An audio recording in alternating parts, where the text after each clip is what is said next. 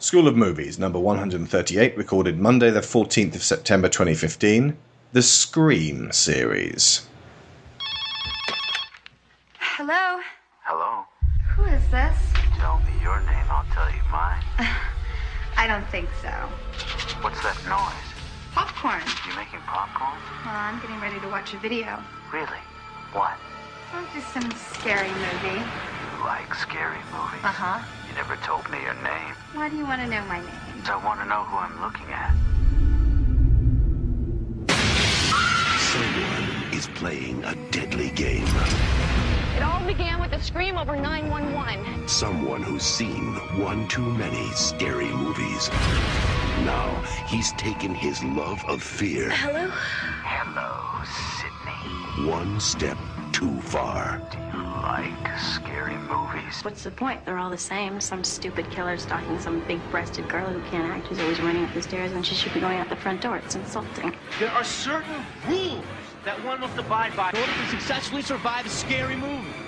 Number one, you can never have sex. Never, ever, ever, under any circumstances, say, I'll be right back. Because you won't be back. Get another beer, you want one? Yeah, sure.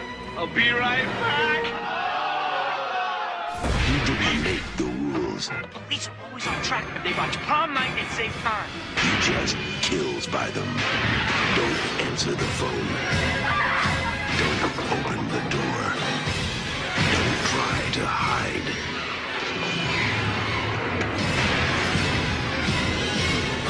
Everybody's a suspect. You're not scared, are you? Scream.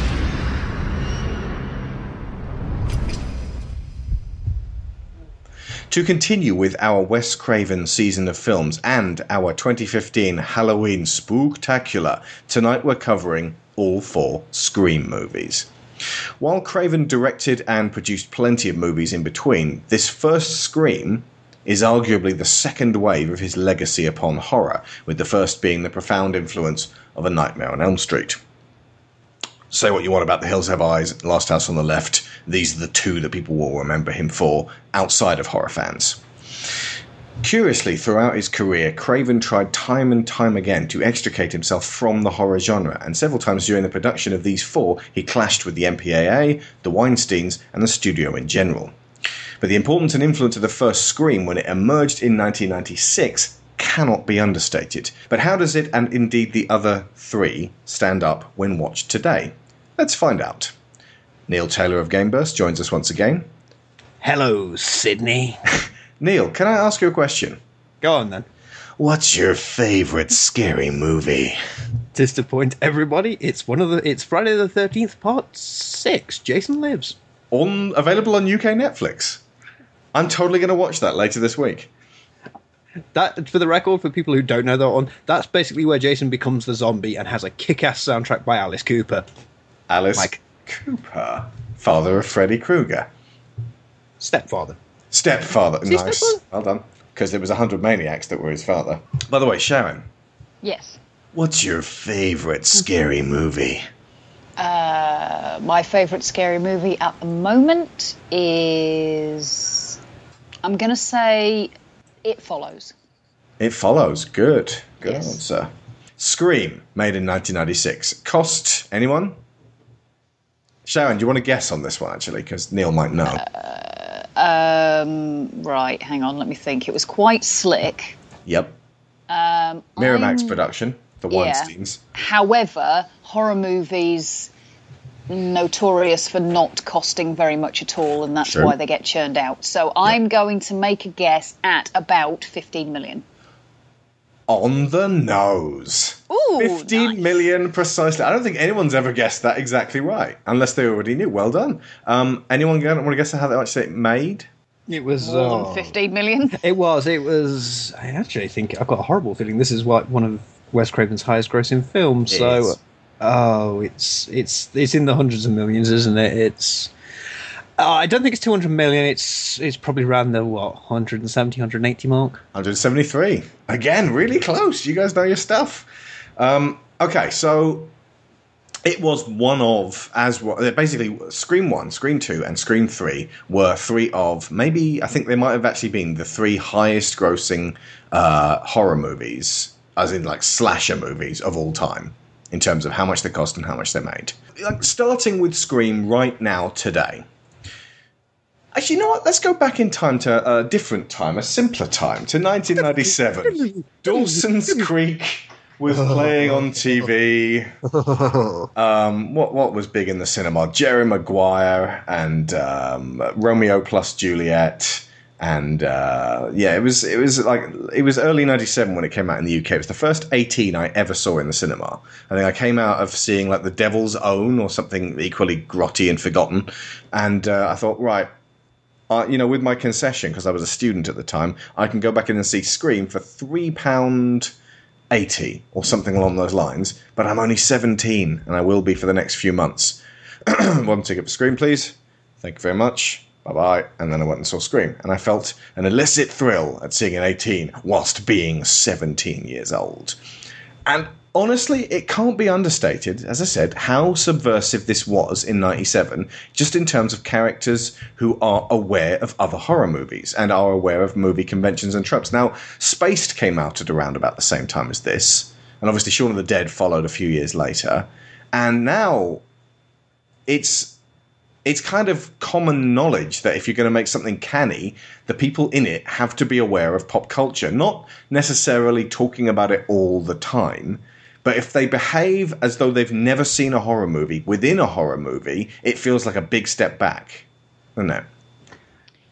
Yes. I think that's probably an extension of what's a bit of a classic horror thing, um, which Stephen King has talked about in, in his work on his work, if you know what I mean, um, regarding the head on backwards character, i.e., the character who is doing something in a horror movie that common sense dictates you would never ever do.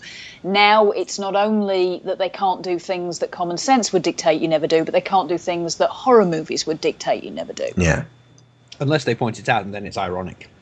Well, that's the other Yeah, but if you point it out and then do it, you're looking more stupid. You've moved on to another major aspect of this um, this discussion. You're going to use the M word, aren't you? What's the M word in this case? Meta. Meta. Well, no, I wasn't going to use meta. It was actually going to be the R word, replication. Is this satire, or you know, when does the satire simply become me- replication? Now, at some point along the line of Scream films, it ju- they just end up falling prey to uh, what they've been sending up for all these years. But I'm interested to know when.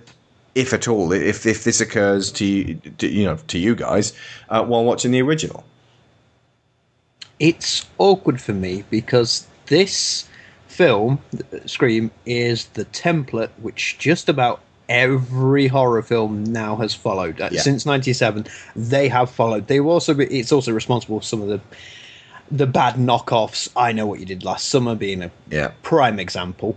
I think that one had the more more that one set the template for unlikable characters being the whole thing as well. But that's that. I, I I'm going to stay on target Yeah. on this one. Um, this one's still good. I still think this one is good, but I think this is the only good one. It also, uh, unfortunately, that one of the knock-on effects, as well as a slew of horror movies that were um, like urban legend, uh, tr- like trying to turn things around a little bit and, and sort of be so a little bit subversive, and then like a whole load of horror films that weren't actually subversive at all. You know, followed eventually by a, a slew of colorless, tasteless remakes. Produced by Platinum Dunes, Dunes, Michael yeah. Bay's uh, yeah, company, who basically, you know, you, you acquire the license for not much, you make the film for not much, but you know, more than most horror films used to be made up for, so it's slick. And then millions and millions of dollars just come flooding in from people coming to see the remake. And you know what they are? Because I'm sure, unless you've edited it out, of the Nightmare podcast, they are bland. yeah. They are incredibly bland. Honestly, we should be. We should be talking about this for Scream Four. We can hold back on it like now because um, that's what that's the axe to grind in Scream Four. But uh, it's it's worth mentioning now in terms of the actual influence that Scream had because like this was the the the bowling ball that just started knocking the pins down and just carried on with this massive knock on effect. All that you know to mix metaphors like a Cuisinart. Um, the domino that basically started it rolling. Like horror was basically dead. It was done. yeah, it was done. Oh. the eighties. Yeah. I love uh, uh, the eighties. I love for horror. I love just about every horror film from the eighties to some degree or another. You know, you've got your big ones, the nightmares, the uh, Mm. the Friday the Thirteenth, and along those lines. But after the eighties, a lot of the they were so carbon copies of each other. Yeah. What a surprise! Um, that it, it they really killed them off. They were really uninteresting. They were very. Yeah. They got paint by the numbers. Gee, does this conversation sound familiar? Yeah. it's like talking about modern horror movies, but you know they got very paint by the numbers. There was there was no spark to them. There was no creativity to them. Yeah. It was giving Then- the audience what they wanted for increasingly cheaper uh, amounts and then, you know, law of diminishing returns. Not to mention video. Yeah.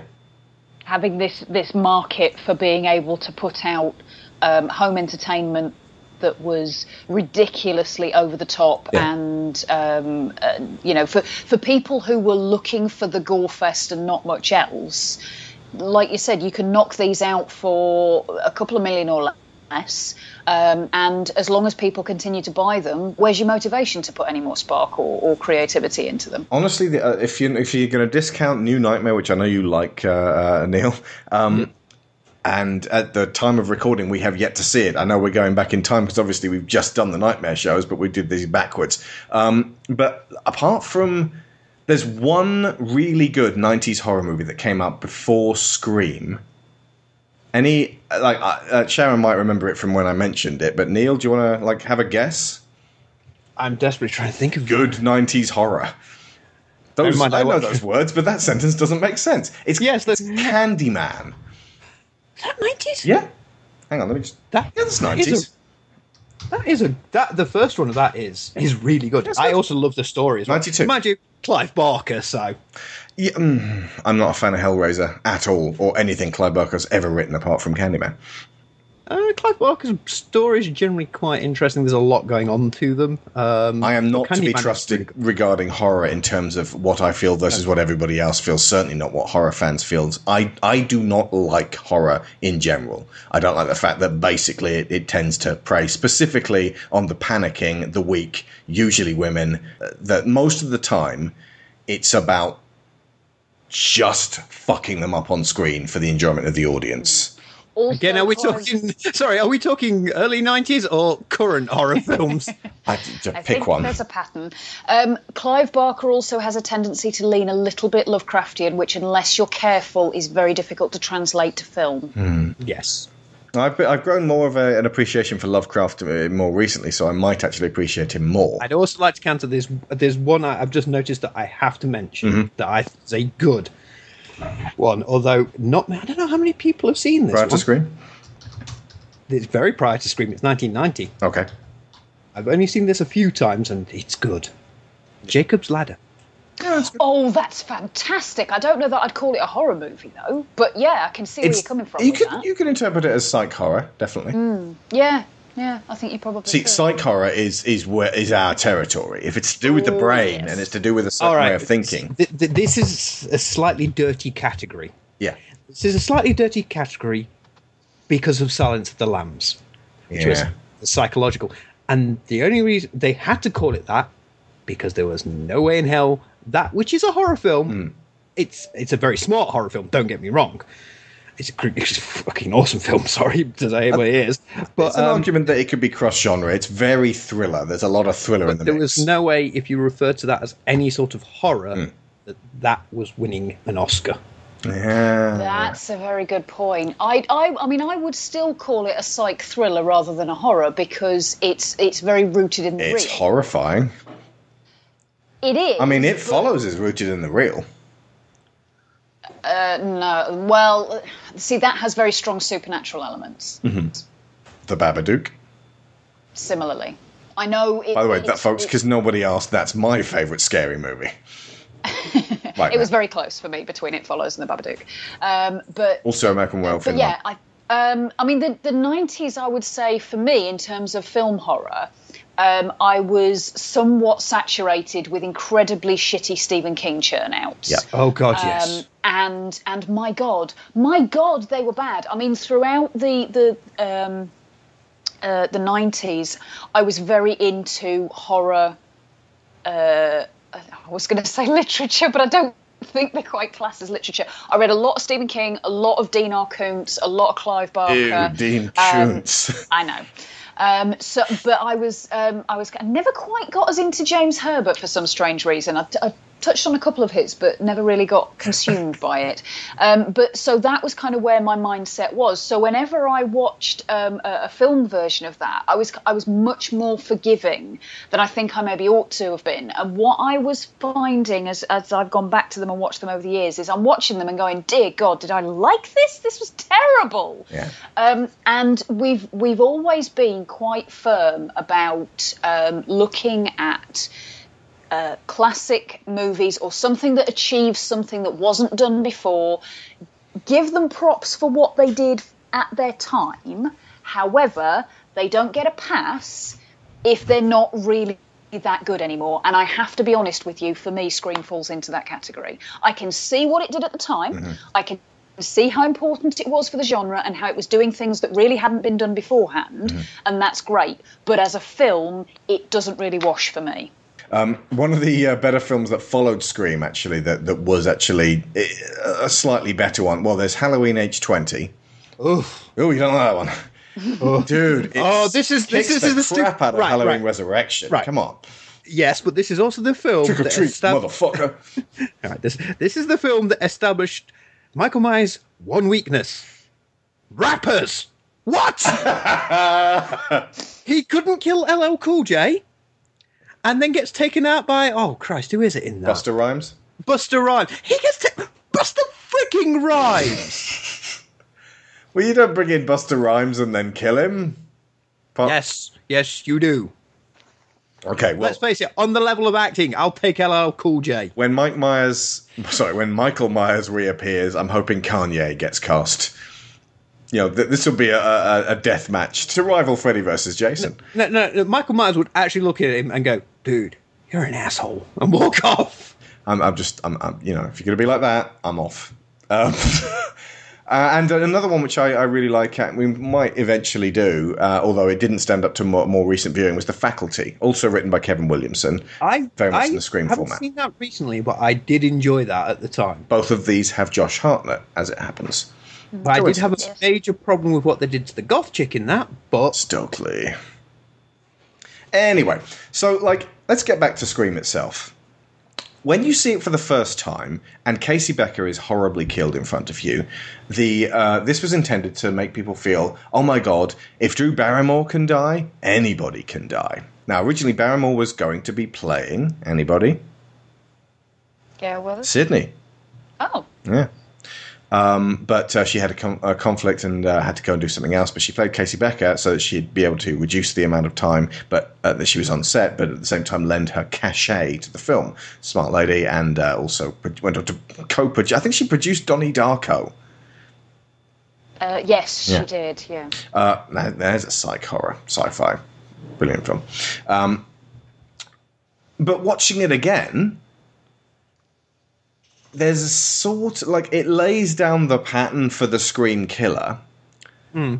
but like we have now seen that pattern play itself out so many times. I just felt really sorry for Casey. yeah, And so just watching especially, I mean, it, things might have changed with with me for horror. I mean, I've never really liked horror that much, but now, you know, when her, her parents get the phone, oh my god, Casey, I just felt really terrible for the parents having to listen to their daughter die. I was like, oh no. Yeah, it's very grim. And what's really funny Hmm. is everyone goes on about that. Oh, it's a revolutionary opening. Do you know what that opening is? Uh, it's a Bond opening. yeah, kind of, yeah.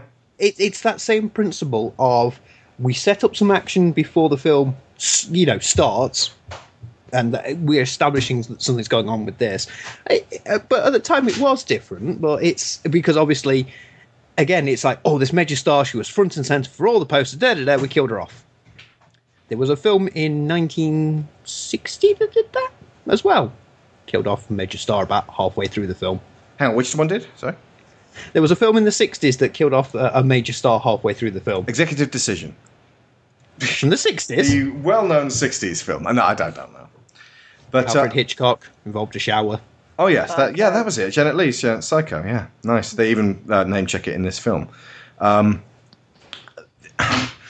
Okay, so it's it's not revolutionary in terms of what it does, but it's a strong opening for at least laying down what this killer is. But then when you've seen it a whole bunch of times, you know what this killer is.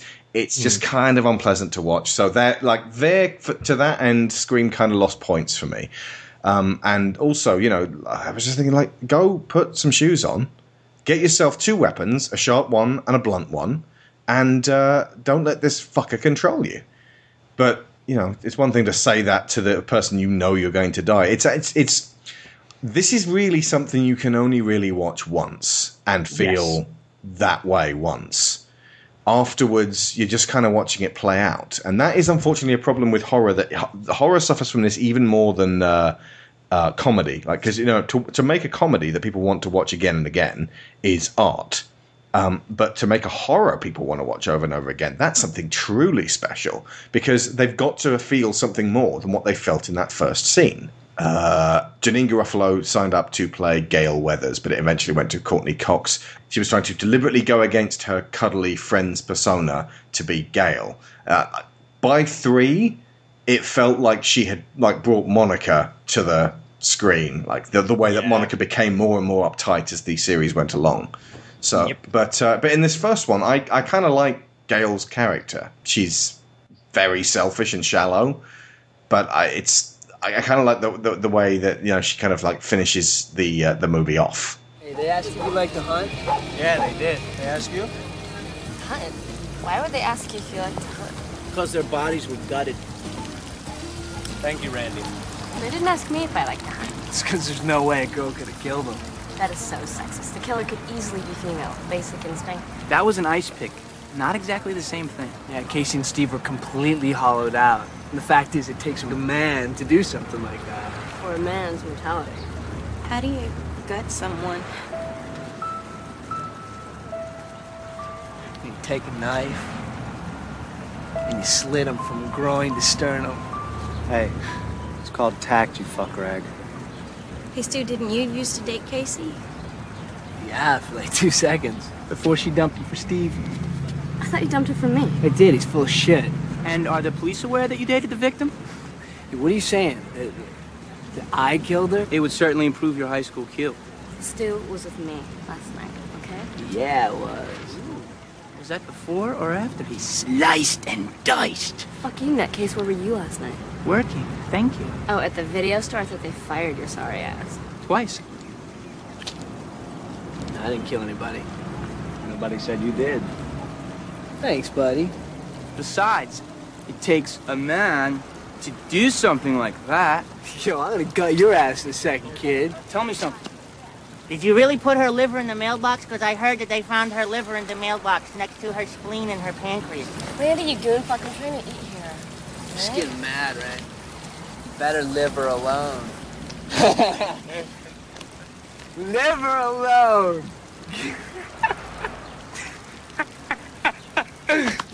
Ow, liver, liver, liver. It was a joke. Oh, one unsung hero or villain of uh, Scream, Roger L. Jackson. Anybody? Is he the voice? He is the voice of the killer. No one ever knows his name. Like people might know Robert Englund, but no one ever knows Roger L. Jackson. And ultimately, um, this is something we we noticed while we were watching the four films together. Ghostface is always the same killer. You ever notice that? Mm. Which is very strange considering he's at least five people. At least, yeah. All with different body types and heights, I might add. Yeah. Yes. Uh, but, but Ghostface has powers, and this is something we were going to mention uh, uh, later, but it's kind of worth mentioning now, just in terms of like establishing this guy as a, a killer. Um, he has the power to be male no matter what, which is interesting. There's there's nothing gender ambiguous about Ghostface. It's always a male. It's always a sadistic male. It's always a very physically imposing male. Uh, a male who can basically take getting hit in the face and thrown over on, onto his back, always comes back from it, um, can never be stabbed or wounded until the uh, mask is off. Yeah. Um, can be knocked out briefly for a tension scene, only for a tension scene, but and here's the thing Ghostface has the ability to know what's going on everywhere. Ghostface has fucking Batman powers. Oh, he plans for everything. You know the the way that like like Batman super fans defend Batman to the hilt and like he You, can be you mean a poorly written Batman just can? Yeah, yeah, I know. Like the, the contrivances that Ghostface pretty much predicts everything that will happen with every variable taken in hand. It doesn't work. There are so really doesn't- few moments of what appear to be improvisation on Ghostface's part. Yeah, and you can't even. Okay, spoiler. I don't know why you listen to this. You Yeah, okay, right. Spoiler. you- uh, we're going to spoil all four Scream movies, so if you've not seen all of them, frankly, if you've if you've seen the original Scream, you've seen the one that Seen matters. So Yeah. uh, yeah, uh, it, Yeah. it doesn't really matter if, if if we spoil the other four. you can't even use that argument by saying there's two killers. Yeah. It just still doesn't work because they don't think well, they think alike, but they don't think the same. They can't be everywhere at once. You're right, yeah, you get around the whole oh he teleported powers by saying, Oh, there's two of them, so eh. But, I mean, still. in Scream 3, there's really only one. And he has the power to be everywhere. And, um, like, when. I think the worst case of this is in Scream 2 when Sidney has to crawl over him to get out the cop car. And Mhm. it's like. The, like they run 10 yards up the street and then Sidney turns back around and he's gone. Right. Here's the thing about somebody who's fucking eight feet tall, covered in black. Your peripheral vision will pick up their movement. It doesn't matter where you look, you can tell when there is a black shadow moving. This fucker has the ability to move like a ninja, absolutely silently, with incredible speed, to be in exactly the right place at all times. After a car accident. Yeah. And when you're watching the Scream films all back to back, and obviously that's not the way you're meant to do see them, and obviously that was not in, or intended authorially. It was just that they did this one, and then they did the two, and then the three, and then the four. It gets a little wearing. Of like, would you like at that point when- Sidney had crawled out, the the cop's gun is right there. Shoot him in the head, Sydney. There isn't a court in the land that would convict. But she doesn't. She sort of like thinks about unmasking him, but then doesn't because like a cop, a, a horn goes off. Uh, you know, th- there's so many contrived things that happen to prevent the killer being unmasked earlier. That wouldn't it have been great? Like halfway through Scream Three, the killer is unmasked. Something Nothing make Scream unusual. 3 great. I mean, obviously that, like, just, but uh, but the, there's so like by the fourth one, it was like you know what, you, you could do anything at this point, and that's kind of one of the biggest depressing depressing aspects of four is that they do nothing with it. Yeah, I like the fact that Jay and Silent Bob took a great and perfect poke at that film in there for in Strikes Back, where it was a monkey. Nice, yeah, true, yeah. um, okay, so but like going back to the original Scream, Tatum, just get in the car. Hello, Sidney. Uh, hi. Who is this? You tell me. Well, I, I have no idea. Scary night, isn't it? With the murders and all, it's like right out of a horror movie or something. Randy, you gave yourself away. Are you calling from work? Because Tatum's on her way over. Do you like scary movies, Sidney? I like that thing you're doing with your voice, Randy. It's sexy. What's your favorite scary movie? Oh, come on. You know I don't watch that shit. Why not? Too scared? No. No, it's just what's the point? They're all the same. Some stupid killer stalking some big breasted girl who can't act, who's always running up the stairs when she should be going out the front door. It's insulting. Are you alone in the house? Randy, that's so unoriginal. I'm disappointed in you. Maybe that's because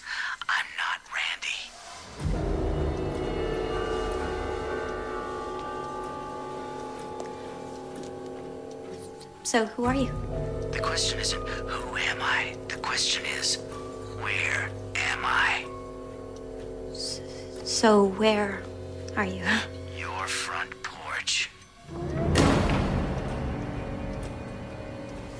Why would you be calling from my front porch? That's the original part. Oh, yeah? Well, I call your bluff.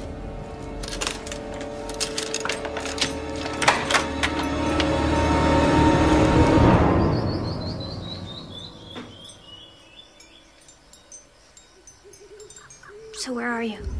right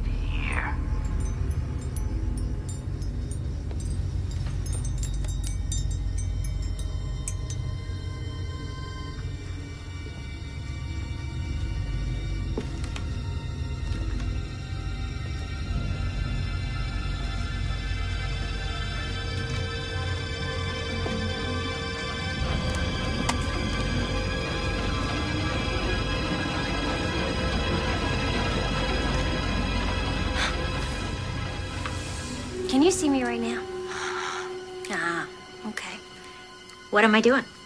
Huh? Huh? What am I doing? Hello? nice try, Randy. Tell Tatum to hurry up, okay? Bye now. If you hang up on me, you'll die just like your mother. Do you want to die, Sidney? Your mother sure didn't. Fuck you, you creep. Back in '97, this was fresh and it felt like uh, a spin on the slasher genre because they were talking about slasher films. I mean, basically, you can sort of narrow it down to the Friday the 13th films and the Halloween films as the perfect archetype for these. Um, where, uh, you know, somebody will go "Ah," and like um, run up the stairs when they should be going out the front door. I think Sidney even says those exact words um, or, or you know, go and hide in a cupboard when they should be escaping, or take on the killer for a brief moment. They never mention this. Take on the killer for a brief moment, but then never just get them down and just kill the fucker. Uh, obviously, it takes an incredible amount for a person to be able to do that, but you'd think by the fourth one at least, Sidney would have that in her by that stage. Like, no that- more of this. Halfway through the film, dead. The rest of the film is about I will mention it when we get to three. That there's something that was touted as the three that they should have done, which they chickened out of. What? uh, what was that? You might as well tell me now. Sidney was meant to be the killer. Oh, I did not know that. How? Oh, so she was Uh, deranged because of her She- basically, I think it's just the, I think it's just the whole point of by the time it all this crap happened and there's people basically making money off the this misery in her life, she snaps. Mm. Yeah. Which actually, you know what? That's a good idea. That is better than the actual ending of Scream Three. That It'd be depressing. have been that might have been part of um, the the big plan to conceal the real end of the film. yeah. Apparently, there were three different endings in mind, um, and he hadn't decided yet which one he wanted to go with. So he kind of had all three um, put together. So let's go back to the actual casting here, because we're going all over the place on these. Let's focus just on the original Scream first, get them done, because that establishes most of the main characters anyway. Um, Drew Barrymore as Casey, uh, just your average girl. Does you don't want her to get killed, which is good. I mean, basically, there's a certain type of horror movie where they present you with odious teenagers you want to get killed. And Anything since- made since about 2000. yeah, yeah, that, that, they seem to sort of miss the point of Scream in, in that they they were sort of presenting you with teenagers you don't want to see get killed. Not like incredibly fantastic teenagers, but people really lost their shit in Scream 2 when Randy got killed. Yes, because he was so likable. The character was. Uh, Jamie Kennedy isn't, but yeah. he needs a slap. But Randy, the, the character of Randy is, uh, for a lot of people who were seeing those films, myself included, Randy was me. He's the guy that watched the horror films. He knew the rules. He, He knew- you know, he knew all this. So to see him get axed off was horrible. Although seeing Scream three, he did get a cheer when he he he resurrected with you. Best bit of the film. Yeah, he is the best bit of the film Yeah. actually when he turns up on a convenient video cassette. Uh, but yeah, he's the one who breaks the fourth wall the most. He's the meta commentary on it, and, and basically uh, he's the voice of the, the savvy horror viewer who's seen everything. So um, but yeah, he, he he was the one speaking directly to the audience in their own language, which is great. So he was a, an inspired character to add in there. Um, the fact that he was working in a video store around about the time I started working in a video store certainly didn't hurt. I do, I do find him a, not him himself, but his presence is a little bit frustrating though, because as you said, there's a lot of instances where um, the the savvy thing to do doesn't get done, and it's frustrating when you can see there are characters around Who would who know you that. know perfectly well in real life they do exactly that. yeah. Example. Uh, well, I mean, what you were saying about uh, when Sidney climbs over him in the car. Yeah. Don't run Isn't away and turn around and oh, he's gone like a ninja. And then Well, she runs back three steps and he somehow has circled the fucking block.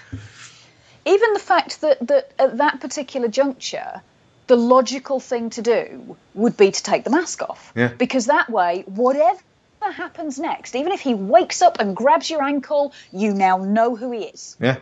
And therefore, you stand more chance of being able to get authority help in. Oh, well, what was, the idea? Now you've seen my face, I have to kill you. Oh, so the, the plan has changed then, clearly.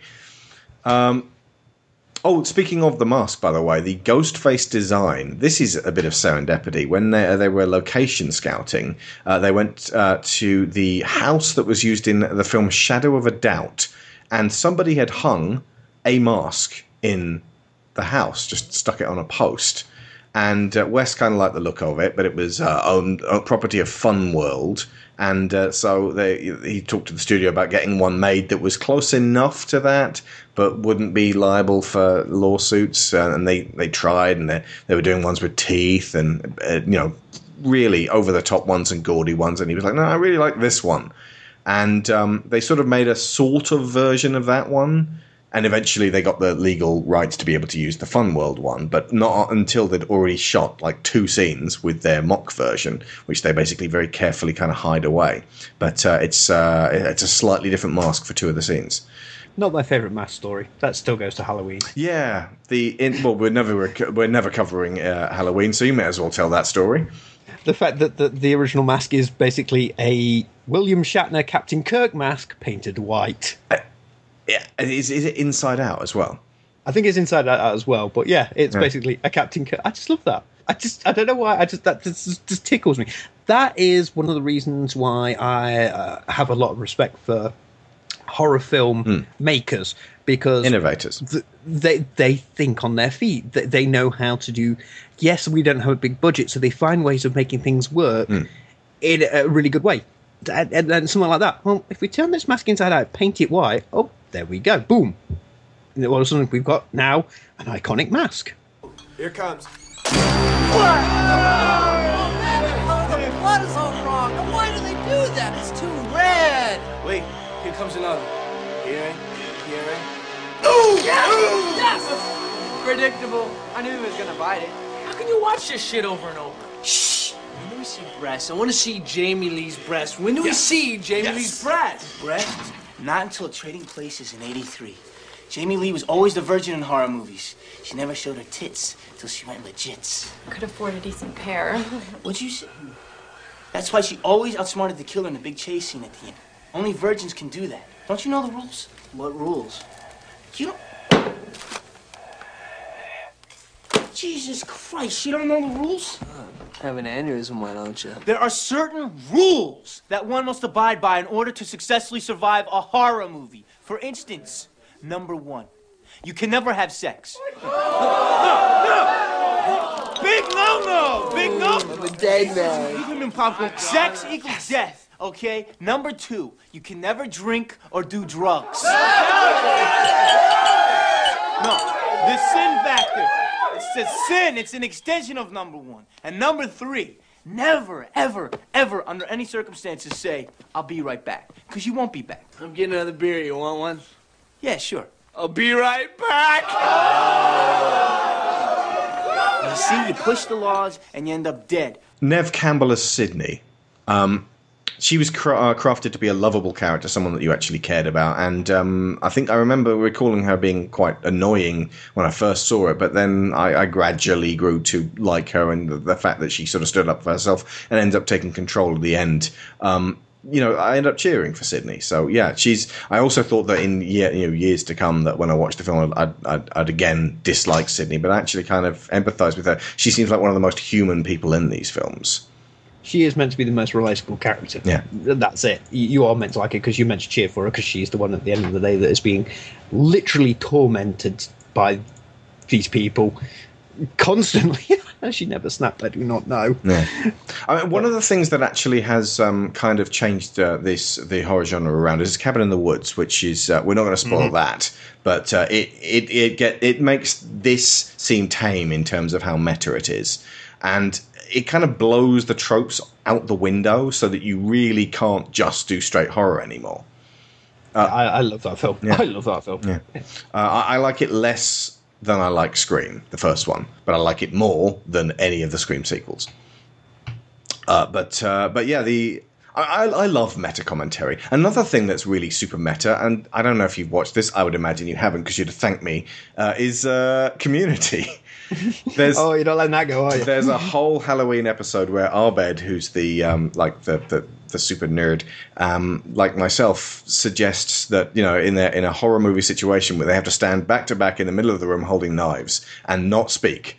And uh, when he turns on the radio, where there would normally be a, uh, a broadcast about an escaped killer, there's actually because that would be too um, contrived. They have to wait through a good half hour or so of just regular broadcasting before that particular piece of information is is put out there. Um, community again busts these tropes wide open and uh, which again because it does that so strongly and with more than just horror makes going back to scream especially when it happens to hap- feature alison brie in scream 4 it's it's less groundbreaking. But of course like the ground's already broken. That's the thing. It only really has to do it once. It doesn't necessarily have to impress that in that same way again. It's done its work. So it's kind of already earned its place which is it's weird. Because this is a um an extremely accomplished, I mean, top level, top tier horror film, and you know we're we're, we're ragging on it, but ultimately it's it, it achieved more than what it set out to do, far more.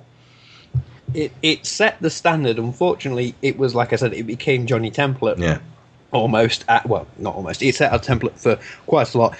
But at least they still had likable characters. Thank God for that. You know, it was nice to go back to a film and like the characters. Yeah. To not Jesus Christ, I missed that. to not want any of them to die. Um, so yeah, like I said with, uh, with Courteney Cox as Gale, uh, she's an excellent cause of tension with Sidney. With Sidney's sad past and relation to her mother, that's it. So there's like it feels like there has been a horror movie that has occurred before this, but it's Hmm. uh, it's more of a sad um, outcome. So the I mean they're all sad. That's another thing. Um, like Scream 2 ends on a sort of, I think I love you, so what am I so afraid of? Fucking Derek's dead. You know, loads of people died. There's a like, there's a really tough balance between fun and sad, and ultimately, by the time you're sort of getting into the like the third film, so many people have died, and Sidney really is at the center of it. So it's you know they could have I suppose played with that a lot more, uh, especially with the, the the possible ending of Scream Three that you mooted earlier, Sharon. The it, it actually stands to reason that she'd snap. Mm, yeah, absolutely. You see, uh, the trouble with Scream 2 and Scream 4 have really good ideas where the execution is just doesn't work. Hmm. And Scream Three has no good ideas. it's Ehren fucking Kruger. It is just yeah. Um, David Arquette as Dewey, another character you, you, you like, even though he's a, he's a, a doofus. Um, and uh, his sister Rose McGowan as Tatum. All you know, the only character I think I straight out didn't like the whole way through, and then really didn't like at the end was uh, Stu. Uh, and I think I, I I went through like a sort of uh, finding Matthew Lillard vaguely funny uh, phase, and then he really wore thin. I think the phase lasted about three minutes in the middle of Scream. yeah, yeah. Matthew Lillard. I'm trying to think if there's a film I still like him in. I haven't watched it in a while. I'd have to watch it again. Kind of liked him in Hackers, but yeah, I think we're out of it there. Yeah. Um, but yeah, no, yeah, he he is funny uh, for the uh, him with a phone, dick. The end uh, sequence. Uh, did you really call the police? You bet your fucking ass I did. My mom and dad are be so mad at me. He's got great comic delivery. He's just really annoying. I suppose, kind of like um, Jim Carrey. Ah, one of Jim Carrey's disciples turns up in yeah, Scream 3. Anyway, um, so yeah, David Arquette is Dewey, uh, a character you don't want to see get killed. They, they keep like overemphasizing that it could be Dewey, which on repeat viewings is actually quite annoying. Like, you know, Dewey It was turns up and he goes, boom! I never thought it was Dewey. I, like, n- why are you I don't think this, guys? anyone thought it was Dewey to the point that that's why it got parodied in Scary Movie. Yeah. Uh, But uh, I, will admit, it'll be what before you mention the scary movie. that's the only one I'm mentioning, Yeah. just because you know that. Why the make a parody of a comedy? It wasn't a parody. Why it make was a- just a collection of. Oh, I hate those films. Yeah, me too. Um, By the way, actually, Scary Movie was going to be the original title for Scream. They, I know. They changed it because they, they thought that it didn't sound fun enough. That's true. Scream is a better title. Hmm. Also, uh, this goes throughout the trilogy. What really gets annoying is Dewey's unkillability. Unkillability? Dude Hmm. can get stabbed over and over again. He's like kick ass. Also, I love the fact he got stabbed, got a limp, got stabbed again, lost a limp. Lost the, yeah, I mentioned that when we were watching Scream 3. He, seems to have got better. Must have, re-stabbing must have reconnected them. Um, Rose, Yeah. Rose McGowan as Tatum, I think she's being positioned as uh, in the uh, horror movie tropes laid down by Cabin in the Woods, the whore, which is kind of unfair, but at the same time, when she dies, I would like that's again a really unpleasant scene. Uh, she dies the stupid. She is in the best place ever to be cornered by a killer the garage. there's so many You sharp have things in there. This shop. I bet there's spades, forks, hammers. Yeah. God, you know, there's tool benches. But why the cat flap? The, or the dog flap? I'm not sure what it was. Some sort of animal flap. Why? Also, no fucking way in hell does that garage door lift Tatum. Tatum. Yeah, no, I said that when we watched it. I was like, yeah, I, she's got to weigh at least 120 pounds. Come on. And um, the yeah, it's, it's uh, like the garage door can just about lift itself. Yeah. I mean, for a start, it probably wouldn't do that just in case of causing injury. But you know, whatever. That's it's not the most absurd thing in these movies, but uh, it is. to be fair, the first one does say to stay relatively grounded. Relative. It is later that it gets carried away, especially three. Henry Winkler turns up as uh, Principal Himbry. He actually has a little speech that he aggressively shouts at those uh, kids who are running around the uh, hallways in scream masks screaming uh, that uh, he, you know, that fair would be to gut them and suspend them from the flagpole just so that everyone could see what a bunch of heartless, desensitized little shits they are.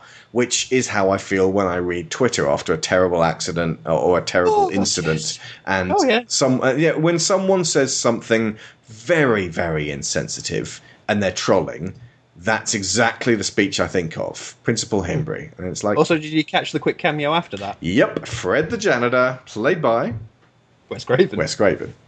In, in full Freddy regalia, like to the point where, hang on a second, um, she actually, like, Tatum even says, you know, you're making it sound like some Wes Carpenter film. Now, in the Scream universe, does. Yeah, no, Freddy Krueger does exist. Because um, Drew Barrymore mentions him at the beginning. Name the killer in Nightmare on Elm Street, which means that Tatum either got hi- uh, his name wrong or Wes Craven, uh, well, the- the- a man named Wes Carpenter directed. I- Uh, it- it's a nod to the pair of them because Yeah. they are friends. But Yeah, either it is- way, if you were a janitor, would you dress like Freddy Krueger, especially if your name was Fred? I'd like to draw you an episode. There's an episode of Bones Oh, yeah. where Brennan goes back to high school and sees her one friend, which was the janitor, And his name? played by Robert Englund, Oh my god. and he's really good in that. So yeah, basically that's that's every janitor ever. It would appear then. Sorry, janitors. Um, so yeah, there is the issue of Skeet Ulrich. Yeah, that is an issue. I remember really when I was 18, when I saw it scream that first time, I thought that guy is so cool. He's like intense and like he's doing like a Christopher Walken thing. Uh, Detective, I didn't kill anybody. And um, he's got this kind of like Johnny Depp ish feel to him, which of course this was back when in the time when Johnny Depp was great and not tiring. Um, and You know, it's you know, it's really sad when you know Matthew Lillard has had a better career than you. Yeah, and watching it this time, I just thought, wow, Skeet Ulrich and the character of Billy, you fuck. I'm not sure which I was aiming that one at. Both probably, because let's be fair, from the outset, you just go, he did it. Yeah, I mean, like it's it's neat. The the whole it's the boyfriend, it's the boyfriend, it's the boyfriend. If they watch Prom Night, they'd know who did it. And um, It's always the boyfriend, and then like every time he turns up, he goes boo. So when he turns up and uh, uh, and grabs Randy in the video store, especially when like he and Stu are sort of like really super intimidating him, it was like, well, you're showing your hand really early, guys. I can't believe I didn't catch that. But at the time, I think I was like, yeah, it's probably Billy. Uh, yeah, it's Billy. It's Billy. It's Billy. Billy. Then Billy gets killed, and I can't believe we all fell for that. Did anyone not fall for that? Hands up, folks. If you thought I didn't. I fell for the it. corn syrup. No, I, didn't. I, I fell for it. Uh, that's an open invitation to any of you folks listening at home. If if you saw through his ruse, first time you ever saw this, and it had to be in '97 before you got savvy. Sorry, '96, '97. I was savvy. I fell for it. Yeah. I know a lot of friends that are savvy. They fell for it because it is it's cloak, cloak and dagger, smoke and mirrors. But yeah, it, Yeah. you fall for it. It's it's a fun moment because well, it's a pa- semi powerful moment because you're like, oh, I I I misjudged you, Billy. I'm so sorry. And then like, oh, You're still an Billy's asshole. dying horrible. Hor- oh, Billy's dying horribly, and, and now I feel really terrible for, for misjudging him. And then he comes back at the end. I was like, I knew it, which is great because it rewards you for suspecting him, and it makes you kick yourself for trusting him twice. I think the whole yeah, the whole point is uh, the, the screen. I think again because there's two killers, you you never think there's two killers because most of the time in hmm. these horror films, there's never two killers. Corn syrup. Same stuff they use for pig's blood in Carrie.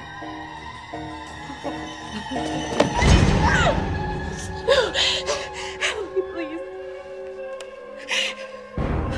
Surprise, Sidney.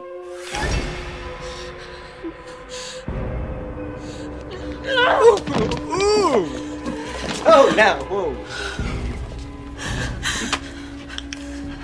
What's the matter, Sidney? You look like you've seen a ghost.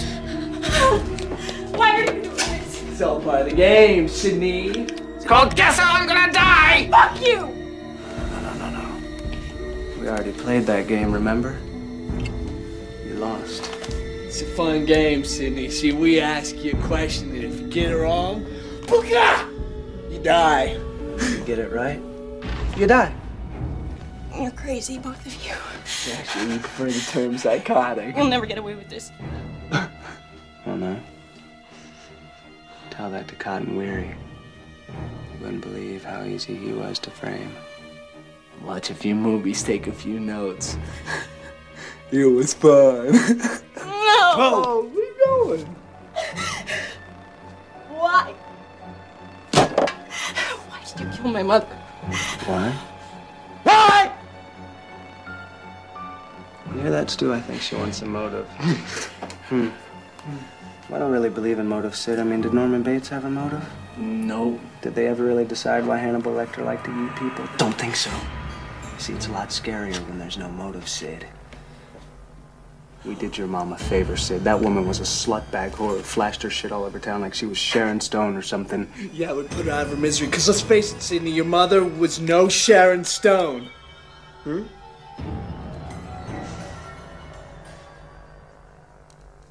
Is that motive enough for you? Yeah, that that whole end sequence where they sort of go back and forth on you know their, their motives, and obviously Billy has his own. Like he's like it's such an eccentric performance. I should applaud it, but it's like it's so like Emo. full of ticks and um like yeah, he's way over the top. Yeah. But I suppose like it's it's it's it's one of those. How did he hide that? How crazy he actually is.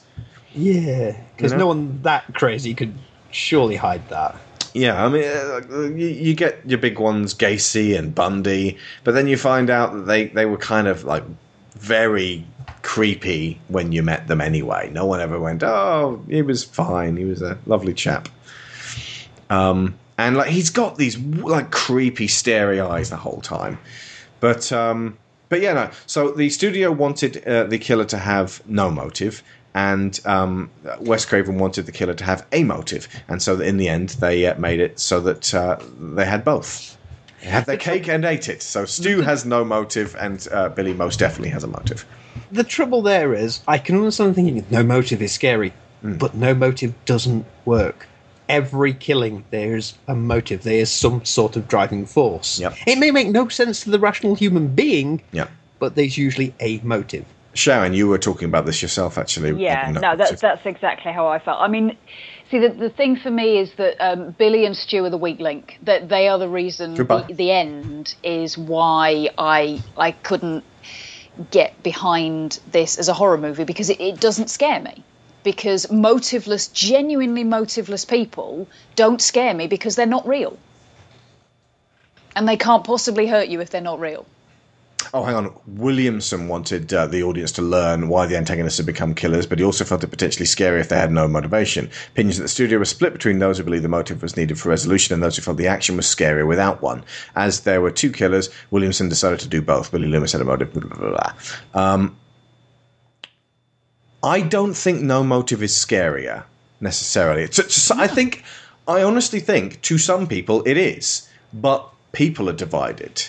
So really, have uh, you know, uh, but having your cake and eating it, you're you're going to piss off both parties because ultimately the people who who say, oh. Uh, no motive is scarier are going to go well Loom, loomis is loomis had a motive and that somewhat sours it and vice versa See, this is, but this is the thing. Neil's absolutely right. There is always a motive. People have a motive for getting out of bed in the morning. They have a motive for deciding to put food into their mouth every day. Everybody has a motive for something. And if you can't see a motive and therefore that scares you, you're just not looking hard enough. Say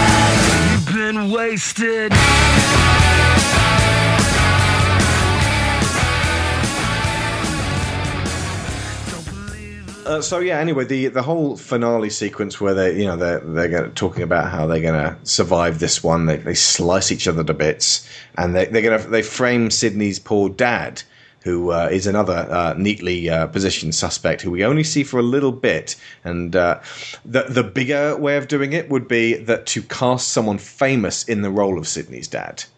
If that if it had been, for example, Lance Henriksen, I was just about to say Lance Henriksen. creepy eyes, and he's only there for a bit. He says hello, and then he disappears. You're like, well, that's you know, that's obviously he's going to turn up. But he's played by nobody in particular, so that kind of we never really buy that it's uh, the dad. You, you don't they don't do enough to establish him as a character. Yeah. He's hmm. literally at the start of the film and doesn't come back in until the end of the film. Also, seriously, there's murders going on of teenagers in your town. Fuck business. I'm staying at home to make sure my child is okay. Yeah, parents in this and Nightmare on Elm Street very much absent. The trouble is, if if you go down that route, the film just doesn't work. Yeah. Because this is also America. There's going to be some gun-toting parents. There are, yes. Was it was it by four? We were saying this is bollocks. Everybody would be armed. It was actually now. it was only two. I said honestly, by this point, we're, we're in an America that a magic America that doesn't have guns. Only the cops have guns, and they all get killed. If Sidney's dad hadn't bought her a gun by two, Yeah. Dewey would have done. It, it ends in a really satisfying way. The fact that S- Sidney uh, basically uh, uh, turns it around on them. She uses the voice box herself. She uh, puts on the uh, uh, clothes of the killer. Sharon, you're absolutely right. The the girl who jumps out of the closet uh, seems to be wearing green sneakers. Isn't the same? Uh, isn't Neve Campbell? That was the stunt woman.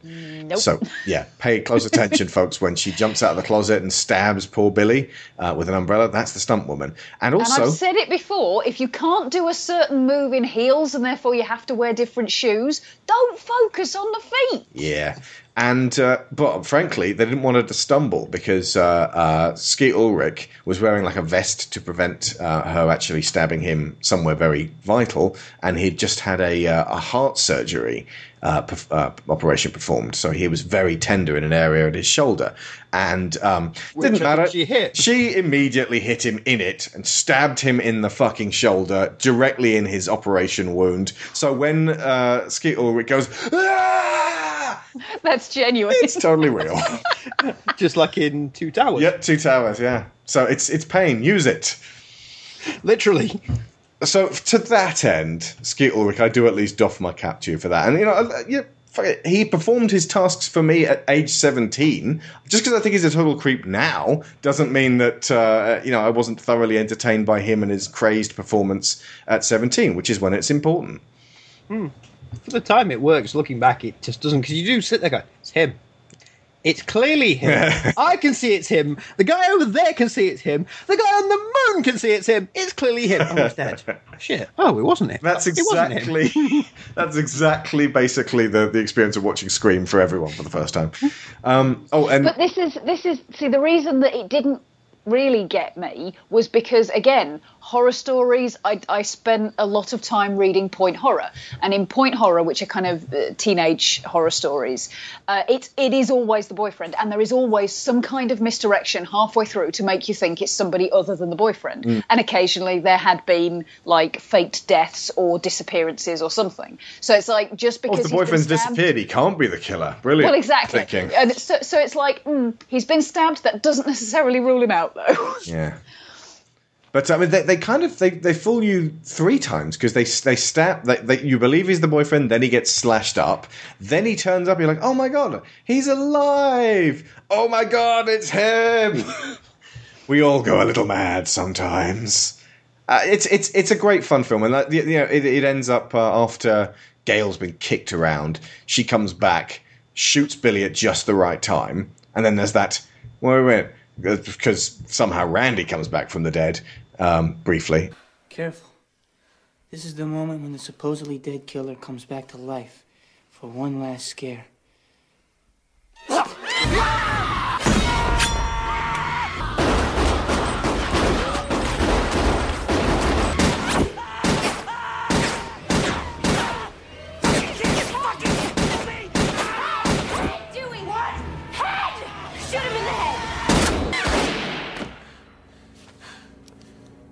My movie. and then that's it.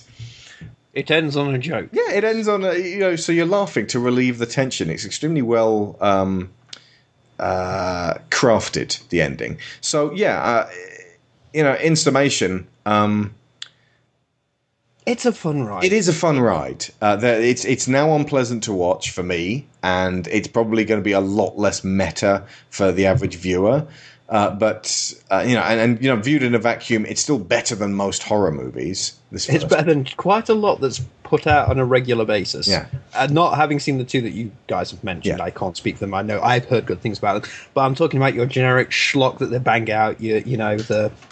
Oh crap! The, the, the oh I forgot what it's called. The one with the handheld cam and the demon and paranormal activity. That doesn't narrow it down. Paranormal The activity. one with the handheld cam. La- a house at the end of the street. The freaking remake. Sorry. the Americanized remake of Quarantine. Um, well, sorry, of REC. That, that's REC. called Quarantine.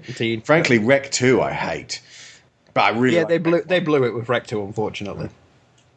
Rectum. Um, Recto. Sorry. I don't like seeing Henry Winkler get killed. His death is so overblown and dramatic, it's kind of fun. Uh, but Casey's actual death isn't fun at all. Neither really is Tatum's. And um, oh, Kenny the cameraman. It's kind of it's kind of fun. It's it's Dan from uh, Deadwood. We we realised it at the, exactly the same time. Um, who else gets killed? It's got a surprisingly low body count, especially compared to the later ones. Uh, Which is actually those films with low body counts are usually better. yeah. I think, frankly, like, I could almost take a different cut of this where uh, when the Scream Killer goes in to kill Casey, it just like da da da da da da da, and then it cuts to, and then the next, uh, it cuts to, I think it's Sidney, isn't it? Yeah. Um, I, I could do that rather than the actual sadistic, slow taking apart of Casey. Mm.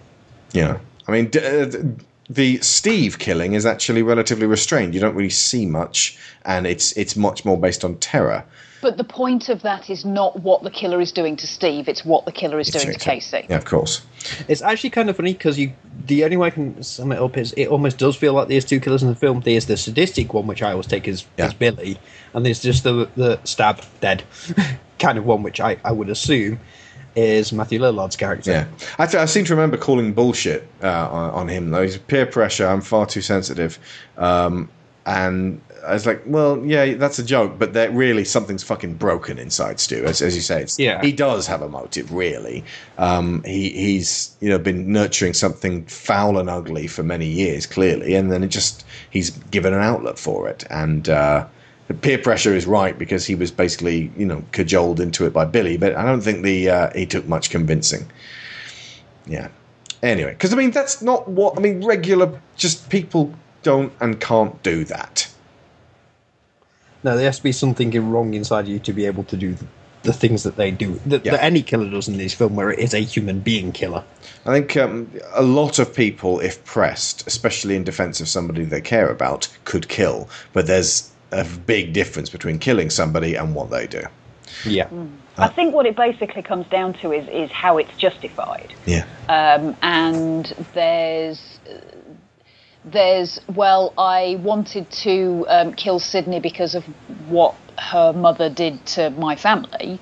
Um, and then there's the leap from that to everything that goes on around. Yeah, uh, Casey had nothing to fucking do with it. Why? Although you did mention, was it that Stu used to go out with her? Yeah, exactly. So that, that that whole thing about Stu peer pressure. No, he he chose her very He chose her. specifically.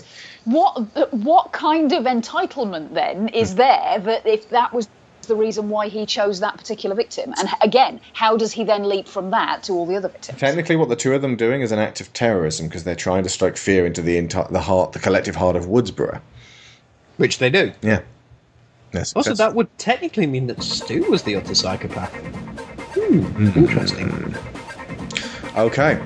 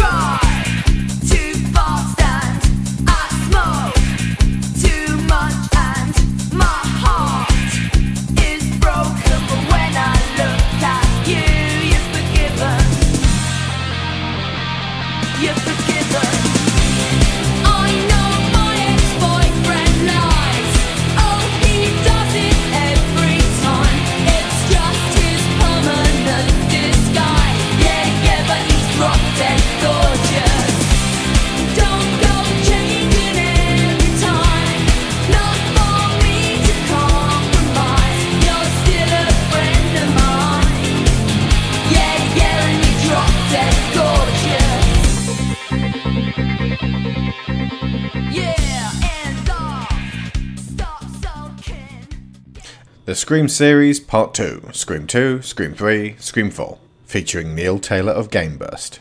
So, yeah, uh, Scream 1, very, very successful. Scream 2 followed a year after in 1997, and uh, it cost, remember, it's 15 million for the first one, so estimates?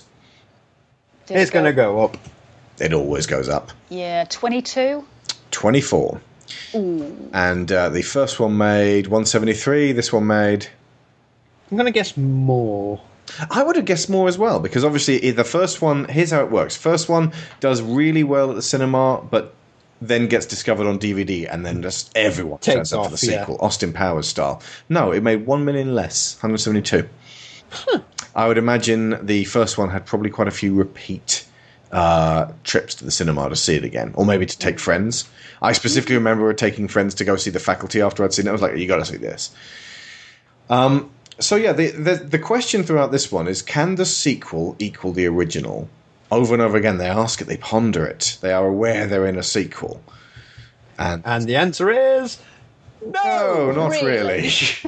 and they have that conversation, don't they, in film class, where they're like, you know, Godfather Part Two. I've been in film class. That's not what film class is like. And they don't have discussions as to, you know, like that is basic relative to how people have discussions on the internet these days. They're like, uh, Empire, better than Star Wars, more complex. And then uh, Randy says something along the lines of, no, no, no, part of a trilogy totally planned. No. It's a sequel. Now we're bit, uh, talking semantics here, basically. You know, there's no such thing as a trilogy anymore. Any follow up is a sequel because the trilogy then bursts open and produces a fourth, and then it gets a reboot. or a fifth. Yeah. If you have or a an TV entire- show. If you have an entire story arc that is planned from the word go, for example, your Lord of the Rings, your Harry Potter, that kind of thing, you can't judge them as follow ups because that's Mm. not how it works. You didn't have a complete story that somebody then had to come along and add to. But most other stuff, if you start with a film, even if you end up with three, even Back to the Future, Yeah. Part two. I mean, the, the fact that part two was informed on so heavily by the absence of uh, Crispin Glover, that's a sequel. So, yeah. Except for that Back to the Future Part 2 was meant to be Part 2 and 3 together. Yeah. So, hmm. Either way, uh, as far as I'm concerned, anything that's an actual follow up is is is a sequel. It can be classified. I mean, they even they class the uh, Harry Potter films as sequels. The thing is, Yeah, on though- Wikipedia, that is, if you look them up. Oh, Prisoner yeah. of Azkaban is the sequel to Chamber of Secrets. Uh, taking those out and go, casting our minds back to 97 the, the trilogy thing was a thing but it was a business thing you know you had you wanted the terminator trilogy the aliens trilogy which i'm noting most of the ones i just mentioned there didn't stay a trilogy because Yeah, Alien was Resurrection dire. was out in '97, so yeah, breaking that trilogy. I think that was the first one which bro- broached the word qu- quadrilogy on the world. You know, you could bugger off right now. that's my friend as a series. Go away. It's a franchise. that's really annoying my terminator blu-ray box set uses that word Quadrilogy.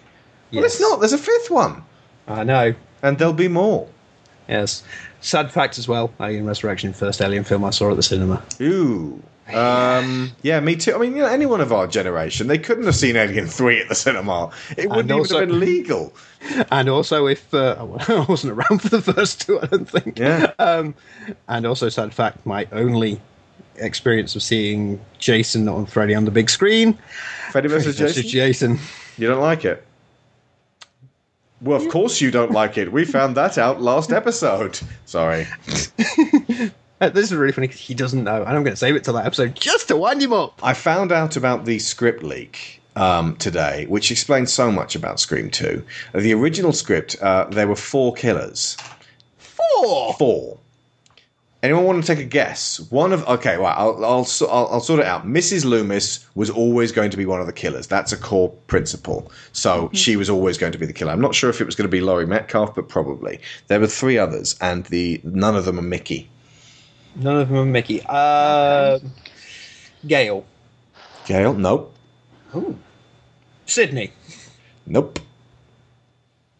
Oh, what's Jerry O'Connell's character called? Derek. Yes, Derek was one of them. He seemed like uh, that. It was it was Tatum's. I knew he was too perfect. She was right about Billy, and she's right about Derek, posthumously.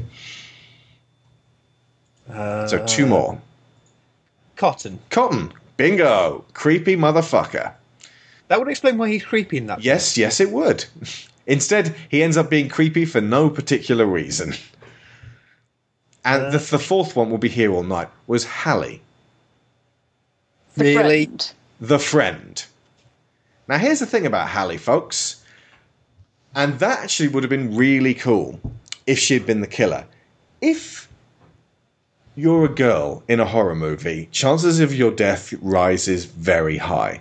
If you're the best friend in the movie, Ding, ding, ding, ding, just d- you can't get through that horror movie alive. It's there's it's like ninety nine percent chance of you dying.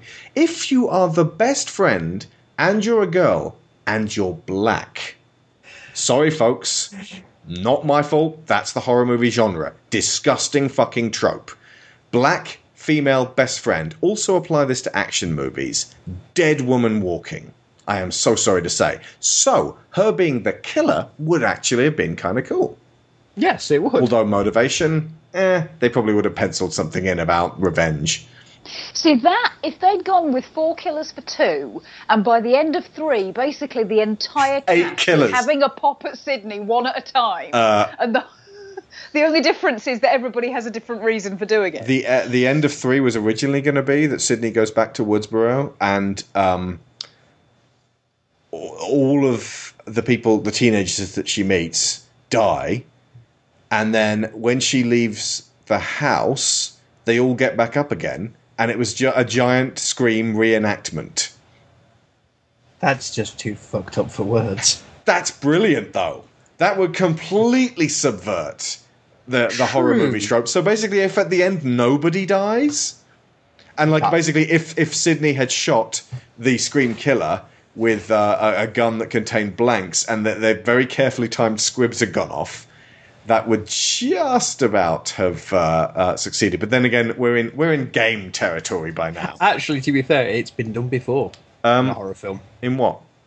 Uh, where it's a horror film where people die. Mm-hmm. You think people die, and at the end it's revealed it, it didn't happen. It's called April Fool. Ah. And then, of course, everyone screams April Fool, and the entire audience goes collectively, Oh! Yeah, because it's actually disappointing. Yeah. So, anyway, the opening for Scream 2. Speaking of which, speaking of disappointing, the opening for Scream 2 is Stab, the parody of Scream that came out. It was originally, I think, going to be called Scary Movie, um, obviously a reference to the original screen title. They couldn't call it Scary Movie anymore because Scary Movie came along. Yeah. Um, so they called it Scat Stab, and it's basically supposed to be a crap version of Scream. And I it kind of makes you appreciate Scream all the more. A little bit. A little bit. I mean, basically, you can't Stab you can't see why now. Stab is popular though, because like you can understand why Scream would be popular, but you couldn't understand why Stab would be popular. Not really. Stab always confuses me because in two it's Stab one, but by the time we get to three, is it five? Stab five? No, Uh, stab three. Stab three. three's in three, uh, but no, is in four. They actually are doing like a Stab five or something, aren't they? Yes, yeah. I think they're. I think they might even be up to seven. Ay ay ay ay. But then that al- allows them the hilarious uh, set of fake openings for four. Oh god! Look, talk about that afterwards when we get Yeah. to four. Oh, I want to talk about four. It sucks. Um, it's not. I can't even blame Ehren Kruger for that one. Yeah, actually, you can. He was uh, on rewrite detail. Oh, good. Okay, Any so excuse to blame him. He's a knob end. Um, oh no, hang on, hang on, hang on. Screen. Let me just check that one. Screen. Uh, written by no Kevin Williamson. Hmm. Find crew. Right, hang on. Ehren Kruger was brought on for rewrites. Williamson had to leave production early due to contractual obligations, and Ehren Kruger was brought on for rewrites. Okay, that explains a lot. Like, good idea, terrible execution. Hmm. Yes. Um, anyway, so the opening again. I, I don't. I hadn't really planned to say this, but I don't get why Stab is popular. It's just a really generic, shitty horror movie. Just because it's based on something that actually happened doesn't make it, you know, automatically popular. And it makes horror movie audiences look like a huge bunch of dicks.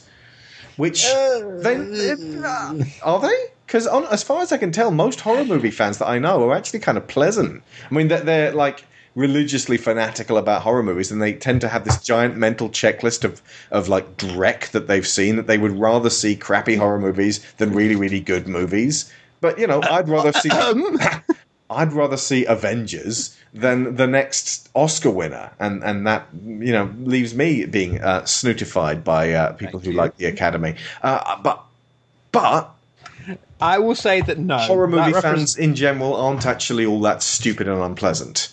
Actually, they, they are very clever uh, because they're very good at working out, you know, fixing uh, law holes a lot of the time, which is always fun. I always have a lot of fun when people looking at stuff that tries to fix law holes because it can be so creative sometimes. What I think you, you're seeing there, I don't think it's horror movie fans. It's a, it's, it's the frat house mentality. Yeah, yeah. I don't think they're. I, they're not. God, I'm going to sound snobby when I say it. They don't come across as true horror fans. It's not that. It's yeah, just not true horror fans. Yeah. But what I'm saying is that, that, that there are people there that have gone to this film and horror fans go to a film would go to a horror film. They wouldn't be doing that. They'd be sitting there going and probably talking to the neighbour, going, "Oh, What a bunch of you know." wankers. They're ruining it. Sit down. you know, they'd be talking about oh what the director did, or or or you know if it was a sequel, or you know talking about that. You know, like we do. You know, off there when we're talking about well, like the next Avengers film, what's going. on. It's stuff like that. That I've never seen an audience like that for anything. Not even Star Wars fans behave that badly. I have seen documentary footage of Star Wars fans behaving that badly, but only before the Phantom Menace. And they just cried into their popcorn. Frankly, I would understand them behaving that badly after, After the seeing the Phantom- Phantom Menace. Let's tear this place apart it's a terrible movie. I will only see it 15 more times. today. Anyway, so the opening uh, it has um, Jada Pinkett Smith coming in there and basically disassembling the whole thing and being uh, very uh, savvy on it. Um, and then Omar Epps, her boyfriend Steve, gets stabbed in the head. Under this, again, this is under the Scream Ghost Killer. Like the Scream Killer went into the men's toilets before he did, and this is Mrs. Loomis, by the way and waited in a stall, wait, listen, just like muttering to herself, waiting for Omar Epps, the person named Steve, to put his head next to the wall so that she could stab him through the head in exactly the right place. Yeah, she kind of she's got to have X-ray vision. No way that works. Even Batman would have trouble setting that one up. And he has detective vision. anyway, so um, Laurie Metcalf, that, or possibly that that one actually might have been Mickey. Uh, then uh, uh, puts on the um, scream mask, goes sits down next to Jada Pinkett. Uh, I think her name is like something connected to Marie or uh, uh, Mar- Mary. It's Marine, isn't it Marine, Marine? Marianne Yeah. Prescott. Either way, it's the same same name as Sidney's mother.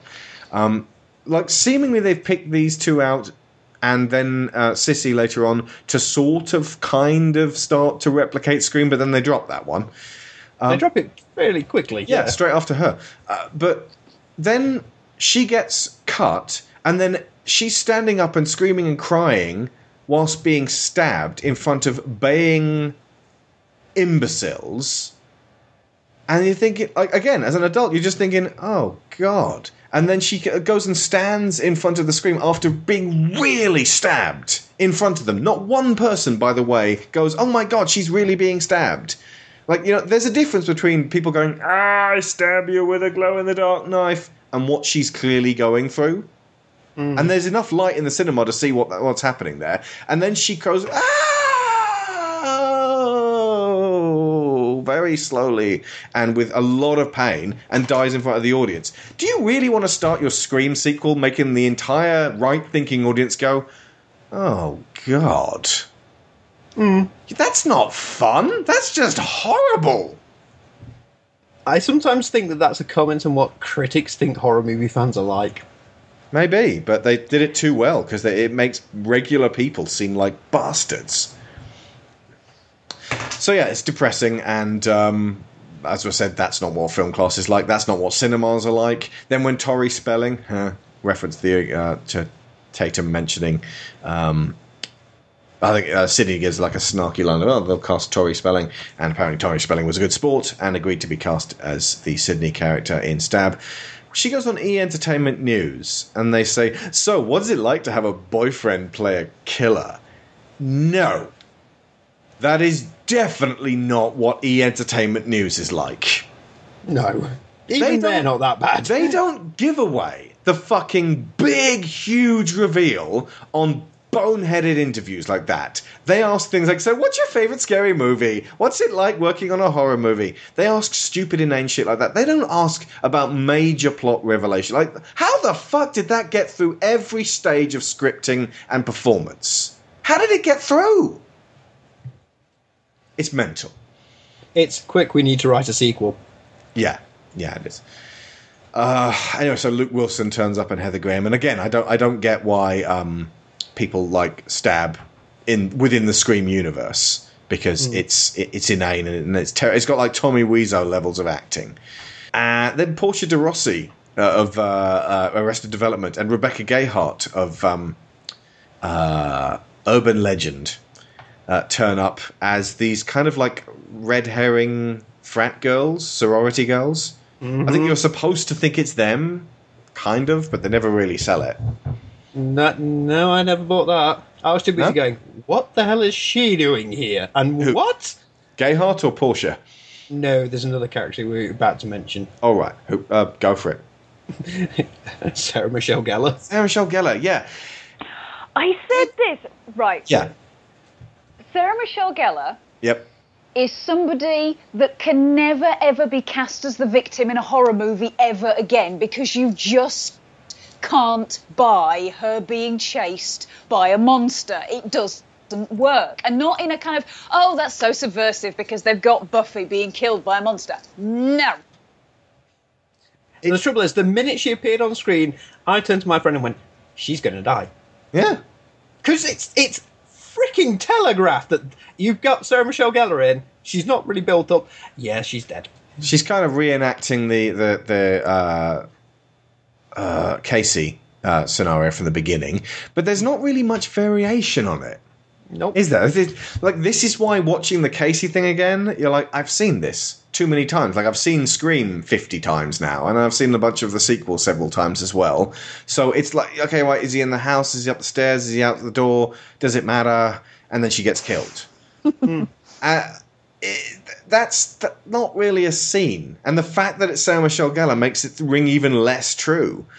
Uh, she also got killed in uh, I Know What You Did Last Summer that same year, which is shit. She, did, I've never seen it. I know she's in The Grudge. I'm assuming she probably copped it in that. Uh, yeah, yeah, she did. I, I hate The Grudge. I fucking hate The Grudge. Of all Japanese horror movies, I really hate the American remake of The Grudge. Fuck. She's also in The Ring. I don't think she dies in The Ring. She in The Ring? She in the ring? She in The Ring? Oh, that's Naomi Watts. Yeah, I was going to say. Bloody hell. That's not her. Swung my brain. Anyway, so yeah, Sarah Too many Michelle- blondes. Sarah Michelle Gellar, it- it- this whole sequence did not need to be in the film at all. One killing too many.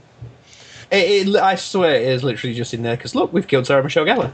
And it's such a pathetic death. Like he chases her onto the balcony, stabs her a few times in the back, and she goes, No! And then he throws her into the car park and she dies. And you just go, Oh. Yeah. That's all that makes you feel. You're not thrilled, you're not scared, you're not laughing. It's just sort of an. "Oh." Because the minute she appears on the screen, you know what's going to happen.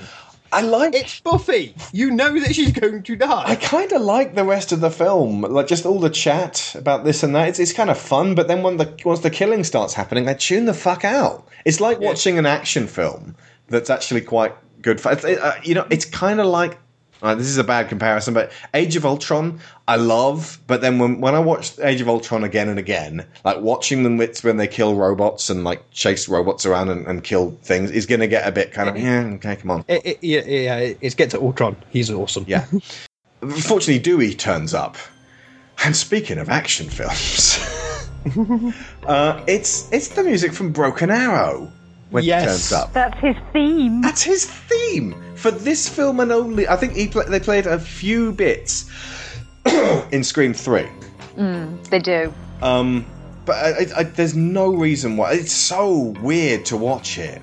It's what's what's like because that's I just watched because I saw Broken Arrow in the cinema, um, or maybe it was just on DVD uh, or video VHS VHS bloody hell in the mid '90s. I'd just seen it either way, so it's like this is John Travolta's signature thing when he turns up and he's sort of like grinning, and he's all cocky, and he's basically pretty much the same as when he plays Castor Troy in Face Off. Yep. It's it's kind of like having fucking Courteney Cox turn up and it goes What's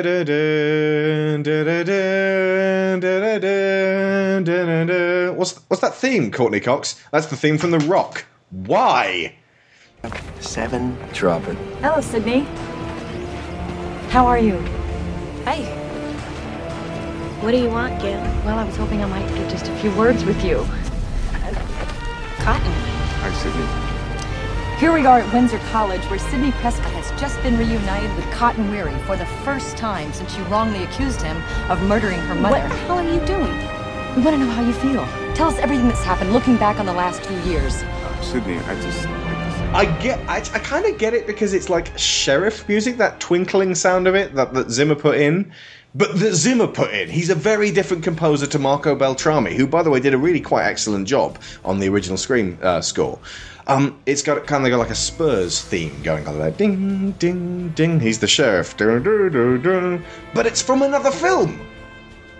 It's again, it's like that bit at the end of Die Hard when it plays um, Bishop's Countdown when uh, Al saves the day by shooting Carl at the last second. Mm. You know, it's it's weird because it's like. Hang on, the Queen just got flushed out of the airlock? anyway, um, so Anything to avoid talking so yeah. Dewey turns up. Gale is a bit more bolted down in this one. Uh, I think basically, you know, by the time Scream Four happens, Gale and Dewey are just there to be there, to be put in danger, to run around screaming, and to survive. Yep. If they'd actually killed one of them in Scream Three, that would have actually been meaningful. Or Scream Four, They but would they'd have had to still killed- survive. They, they would have had to killed Gale because by this point we have established that Dewey is unkillable. Yeah, I mean, they straight out stab Gale in a really like life-threatening way in four. And if she had died there, I think people would have gone, okay, well that's that's what happened to Gale in the end. And we'll talk about that when we get to four. But like uh, in this, all they're doing is running around and, and adding. They're padding out the film by giving you extra tension scenes because you don't want these characters you like to get killed. But then when you've seen all four together several times, you're just like, oh god, Dewey and Gale are running around away from the killer again, and they survive again. Yeah. Although uh, Dewey, And Dewey gets stabbed. again. Again. It's it's just it's all it's a joke by the third one. Anyway, and then Cotton Weary turns up, played by Liev Schreiber, and is, as we said, creepy as fuck. He's like unnecessarily creepy. You know, he, he grabs Sidney in the corridor. He's like, "It's, it's what's owed me, uh, Cindy, Sidney. You owe me this much." You know what's really funny? Does Liev Schreiber ever turn up and not be creepy in some way, shape, or form? I am racking love my him. brains. I love him, but Sum of All Fears. He's creepy as uh, John Clark. He's a really good um, Sabretooth. But Yeah. he's creepy as fuck. Well, he's supposed to be definitely. Um, I'm gonna say the Daytrippers. I haven't seen it, so is a film by Greg Mottola, uh, and uh, it uh, has Stanley Tucci in it, who's great in everything. Hope Davis, who I like a lot. Uh, Parker Posey, who's great in everything apart from Blade Trinity, and Liev Schreiber, not being quite as creepy. Oh, and Campbell Scott, who's great in everything except possibly this. But no, he was all right in the Amazing Spider-Man films.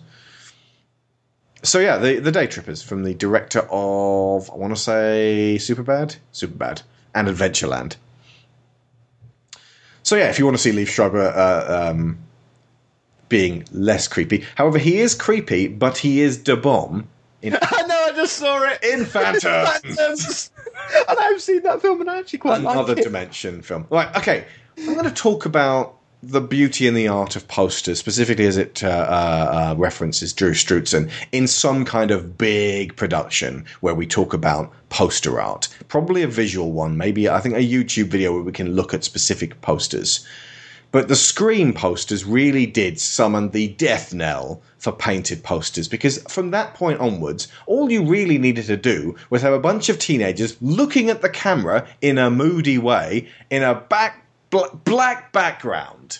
Yeah, and that carried on to so many films. Everything is just that now. All the Dimension films were that. And now everything is that. All the Twilight films, like the Potter films, started out with these beautiful Drew Struzan posters and then basically became staring at the camera dead eyed. I can't really tell apart the posters for. I can only tell apart four because Harry's hair is different, but three, four, five, and ah, not six because six, the ones with Harry and Dumbledore alone are really good, and seven and eight are really good, but four, five, and six and three. Just the- also the, another trend one was. Uh, do you remember the original poster for Captain America, the first one? Mm-hmm. the the, the moody lighting, the the sparks going across, the single hero. That was a trend one as well. Yeah. I mean, actually, a single hero being depicted is actually is if if it's done well can be extremely iconic. But okay, uh, just to to narrow it down because we could really talk about that elsewhere. The Scream posters were laying down how to very cheaply and easily put together a poster that for some reason endlessly I say endlessly brings people in. People were not flocking to Dracula 2000 and it's got exactly that kind of poster. People were not flocking to Mimic. People were not flocking to Phantoms. Oh wow, I've seen all three of those. Ah, Cotton turns up and is creepy, and really everything points to him being a killer this time, which. Here's the thing. I feel like the original draft of the script would have been way better, but because it was leaked, because of the early internet getting hold of it, they had to change things around. And because they changed things around, it might not actually be quite as good for the final product as it could have been. I, I, I hate that. Frankly, you know, your film's got to be great for all time. Do it right. Do it how you intended to do it. It doesn't matter if they know who the killer is. You say, well, fuck you. You, you didn't need to find out. You didn't. There were ways to not look at that bit of the internet and not spoil it for yourself. I'm, don't rewrite because people find out. Like I said, this one's one of those where it comes under the category of there's a good idea, but the execu- execution is terrible. And the idea for me that I really love is the fact that Billy Loomis's mom obviously snaps and tries to find, you know, finds a finds her own little psycho killer and tries to get revenge. That idea is good. I do like that, but the execution doesn't work. Yeah. Especially Olyphant's uh, performance, which once again you're like, how did he hide that from people? He's off his fucking trolley. The trouble is, this is like there's several times where I've watched Timothy Olyphant and stuff and gone, "You're fucking terrible." Sit and watch Justified and go, "Hang on, how are you the same bloke that's in Scream Two and Hitman and Die Hard Four Pointless?" Nice. See also Deadwood, which he's fantastic and exceptional in. Um, so yeah, but he, he's ridiculous and overblown in this. Can't really talk about him all that much. But the bit where he's having the conversation with Randy, Randy is talking like Quentin Tarantino. yes, he is actually. And actually, no, he's not talking to Mickey because he actually says, Mickey, the freaky Tarantino film student. But if he's a suspect, so am I. So we'll move on, which is a nice bit of misdirection. Uh, and he's actually saying it to Dewey, who makes a really good, like, kind of, okay, I getcha, kind of. Uh, Arquette probably doesn't get enough props for being the the rock in this film. He's a squishy rock, but he's a little bit of solidarity that you kind of need. And um, you know, his earnestness may actually be uh, contribute very heavily to people liking Scream, along with uh, Sidney. Mom's leave. Yeah, your mom left town. She's not buried in a cemetery somewhere. My mom's dead and she's never coming back. Ever. Stupid. Ooh, I love scary movies. I'll wait for video. Okay, let's get down to business. The way I see it, someone's out to make a sequel. You know, cash in on all the movie murder hoopla. So it's our job to observe the rules of the sequel. Number one, the body count is always bigger. Number two, the death scenes are always much more elaborate. More blood, more gore. Carnage, candy. Your core audience just expects it. And number three, if you want your sequel to become a franchise, never, ever. How do we find the killer, Randy? That's what I want to know. Oh, let's look at the suspects. There's Derek, the obvious boyfriend. Hello, Billy Loomis. The guy's pre-madness. Pity me, surface wound conveniently missed every major vein and artery. So you think it's Derek? Not so fast. Let's assume the killer, or Urs, has a half a brain. He's not a Nick at Night rerun type of guy. He wants to break some new ground. Right? Right. So forget the boyfriend. It's tired. Who else do we got? There's... Mickey, the freaky Tarantino film student. But if he's a suspect, so am I. So let's move on. Well, let's not move on. Maybe you are a suspect. Well, if I'm a suspect, you're a suspect. Do you have a point? Okay, let's move on to Hallie. Sid's roommate. Mm-hmm. Serial killers are typically white males. That's why it's perfect. It's sort of against the rules, but not really. Mrs. Voorhees was a terrific serial killer, and there's always room for Candyman's daughter. She's sweet. She's deadly. She's bad for your teeth. Come on, Randy. These kids are your friends. Who do you think's the killer? How about Gale Weathers? Gale?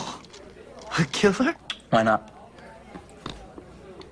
Well, she is vicious enough. She's an opportunist. Isn't it conceivable she's planning her next book? That's what reporters do, Dewey. They stage the news. No, Gale's a lot of things, but Gale's not a killer. Listen, just because you're sweet on her. No, I'm not. Please, this is me talking, Randy. The unrequited love slave of Sidney Prescott. I know all about obsession.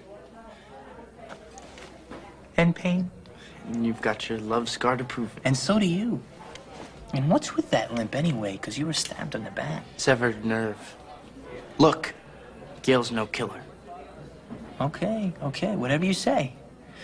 But if she's not a killer, she's a target. Hitchcock tension turned up in this one. There wasn't really that sense of like trying to evade the killer so much in the first Scream, but the bit when they're in the soundproof booths and she's sort of running around trying to evade the killer, that I think was really good. The actual killing part of it.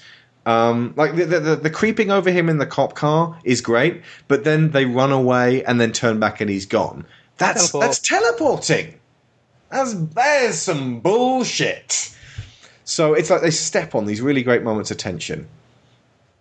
Um, so yeah, they killed Sarah Michelle Gellar. They killed Randy, and I think everyone regrets that because they took out one of the best aspects of the uh, films. Uh, they killed Hallie, who didn't see that coming. I mean, that because they then reverse their decision to make Harry, Hallie the killer. When they kill her, it's just like, well, I'm just waiting for that to happen, and now you're depressingly following through on the formula. Well done. And then they killed Derek, which just makes me sad because he really was a straight shooter. He was, you know, sh- you know, He was a good guy. just a good guy. And and then at the end, when it's supposed to be kind of, oh, you got through that, dude's there with a hole in his chest. Yeah, hanging there as a horrible, bittersweet reminder. Also, like, fucking when. Uh, and, one of the best performances in this film is is just David Warner going, "I don't believe you," being the uh, the, the theater train, the, the theater teacher, and like then he's like, "You know, you're you're you're the Cassandra. Now use it." And then he puts her in the most incredibly objectionable position to put somebody who has been the victim of um, a, a, a masked slasher. Put her on the stage with eight masked slashers. Good thinking there. Well done. That's totally ethical. Maybe the, maybe these films did set this trend for having arsehole characters after all. Yeah, basically, even if it's even if it's like you know you you must uh, use that, you're it, that's aversion therapy. You're not a psychologist. You're forcing that on her. It's not fair. In fairness, what should happen is she should totally freak out and do a Letty from Fast Seven. Yeah, yeah. Just punch some, uh, punch Hector. Um, okay, going back to Mickey by the end for the end when he goes because it's all about the court case. That's still relevant. Mm. That's actually not wrong on that one. That that is maybe the most solid motive the whole way through the series. Just in terms of like if if there's going to be a fucking psychopath here who wants attention, that cuts very close to the bone in terms of uh, handling the media circus surrounding this kind of scenario. To the point where at the end, with the end of four, it's like, no, you've got it all wrong, girlie. Mickey had it right Yeah. that side of it kind of rings true. So I think, kind of, unlike the first one, which actually is a so- solid enough film, although it's, it's definitely flawed when you watch it in remakes, the Scream 2 kind of limps along and comes through with some strength still there, for me. Again, Um, it is one of, like I said, it, it's some good ideas, not so great execution. aided by Laurie Metcalf with her eye-rolling crazy turn as Mrs. Loomis. She she is believable enough for some a complete nut job, but again, it's kind of like I don't know. She kind of does the transition a little better between Yeah. like uh, you know she could just about hide that maybe sort of. Um, like her uh, regular personality is quirky enough that you could kind of hide that back there. But Sharon, what, what do you think of Scream Two? We've not really been letting you talk. I don't really have much to say about Scream 2 that you haven't said already. Mm-hmm. Um, and I think for me, the essence of it was, um, like you said, the, the interesting part, the hook for me was was Mickey's um, uh, motive and, and this this desire for recognition and, Mm. and acknowledgement. Um, but by and large, I think it's it's not bad. It's it's still got the positives that the first one had, even though they may not have appealed to me all that much. Um, it's it's not. It doesn't really scare me. Um, scare me. but exactly see this is the thing I, I keep this is the thing i keep coming back to is that um, I my issue with, what I I wouldn't even refer to these as horror. They're slasher flicks, and that's not because horror to me is something that has to scare me, and it it just it doesn't really fall into that category when this is the kind of you know serial killer, but it's um, it's all about what the the victim's responses are. That that's the interesting part, and that's not a, a, a scare thing. That's a, a character development thing. Um, but I, I did like um, the way Mrs. Loomis had uh, sort of her her persona that she'd created was so um, almost naive. She has that kind of country bumpkin thing about her, which is really emphasised when she clashes with Gale which to me was kind of why the turnaround at the end there wasn't that element which there'd been with with Stu and Billy of well how on earth did they keep this under wraps? Um, she was somebody who had clearly worked very hard at her cover persona and she was you know she hadn't lived in that area her whole life and grown up with these people and, and they wouldn't necessarily have, have been able to see through her just like that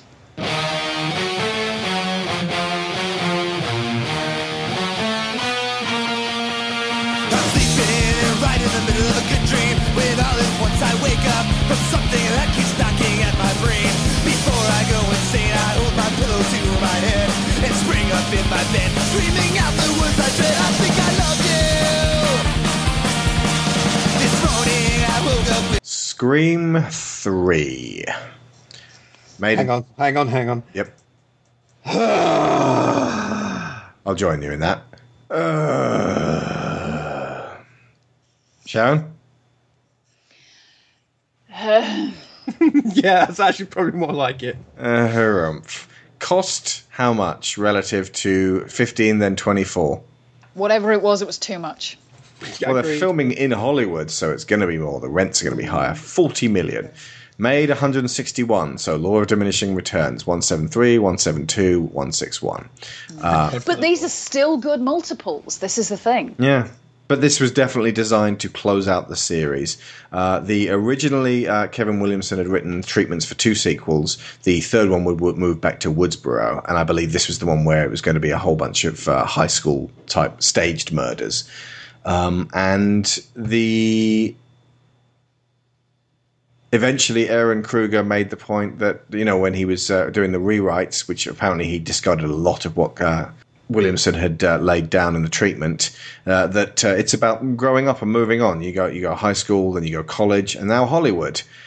But let's look at the real reason. Um, Columbine had happened in 1999. It was a terrible high school shooting, one of many, and uh, they it just was just a bit too much on the nose, a bit too close, a bit too raw for them to uh, make a uh, film based on um, violence in a high school and murders in a high school. Even in the original Scream during filming, when they were trying to, you know, they were shooting it locally in, in California, and um, the uh, first high school they asked said no. We, we we had a local girl get kidnapped and murdered. We don't want this type of story in our town.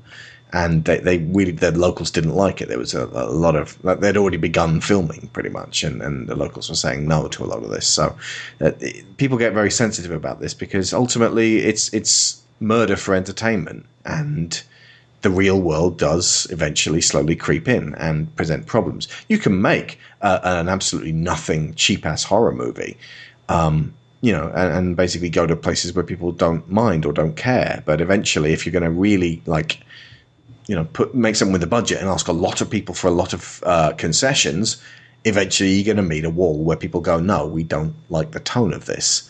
And so they, you'll notice that Scream Three has a lot less focus on violence and sadism, and a lot more kind of um, Holly weird. Am I right? It's kind of a satire on Hollywood, and it's it's it's a rubbish satire. Uh, okay, we're going to repeat quite a lot of what we hate movies uh, said about this because they in their episode they did a live show. They they nailed so many aspects of this. They described it as it's like um, uh, Robert Altman's The Player, but just a pile of shit. it's kind of like a commentary on Hollywood, but totally inept. And a lot of this could come down to the fact that Ehren Kruger uh, wrote it, and uh, Kevin Williamson wrote Dawson's Creek. And uh, I think most modern day kids won't even have heard of that thing, but James Van Der Beek was in it. Who's James Van Der Beek? Um, dude from Varsity Blues? No? Um, Cricket sound effect. yeah, he was in that Power Rangers thing recently. Anyway, um, uh, so Ehren Kruger wrote Transformers 2 and 3 and 4 and. How does this fucker still get work? I don't know. Well, Possibly because I see, Transformers 2 and 3 and 4 made a this billion dollars. I I don't often say this about writers, but I really, really can't stand his writing. Yeah. So, I mean, the first thing that struck me about this is that it goes from being the surprise Sidney type uh, classic scream voice. It's like a sexy girl, and then it turns into like the voice of Cotton Weary, and like when the scream killer is banging on the door of Cotton Weary's girlfriend. Yeah. She's like, "Get away, Cotton," because that's definitely his voice coming from there. We said this before listening to the, the, the We Hate Movies show again. This is a magic box. this is fucking. This is like Doctor Who wizardry. Actually, no, it's Mission Impossible. Yeah, Ah, yeah. but like, e- no, no, because Mission Impossible three.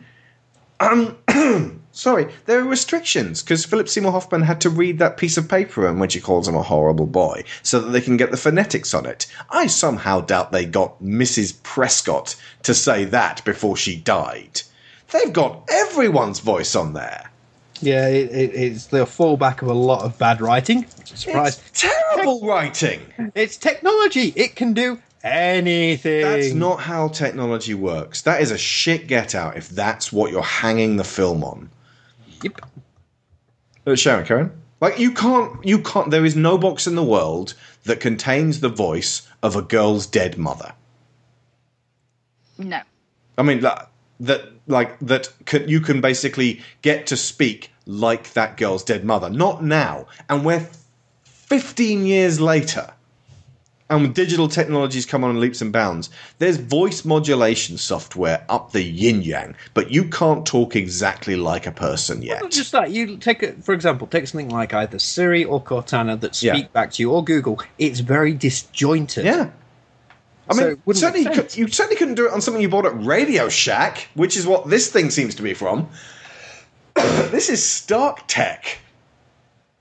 Anyway, so this magic voice box in which the entire film hangs. Scream Killer's there, kills Cotton almost straight away. You're like, well, wait, you're like, well, Cotton died. Well, that's rubbish because I think Liev Schreiber was one of the more entertaining characters in this series. Actually, I, I just took that as Liev Schreiber has sense. Saw the script. I want no part of this. Kill me. Yeah. Kill me off quickly. and uh, yeah, the, the- he's had he had his talk show, which you know apparently if you are a convicted rapist and murderer and then are exonerated, that's the kind of uh, show you can get. I think We Hope Movie said that as well, but I thought it too. I was like, seriously, how is he a celebrity?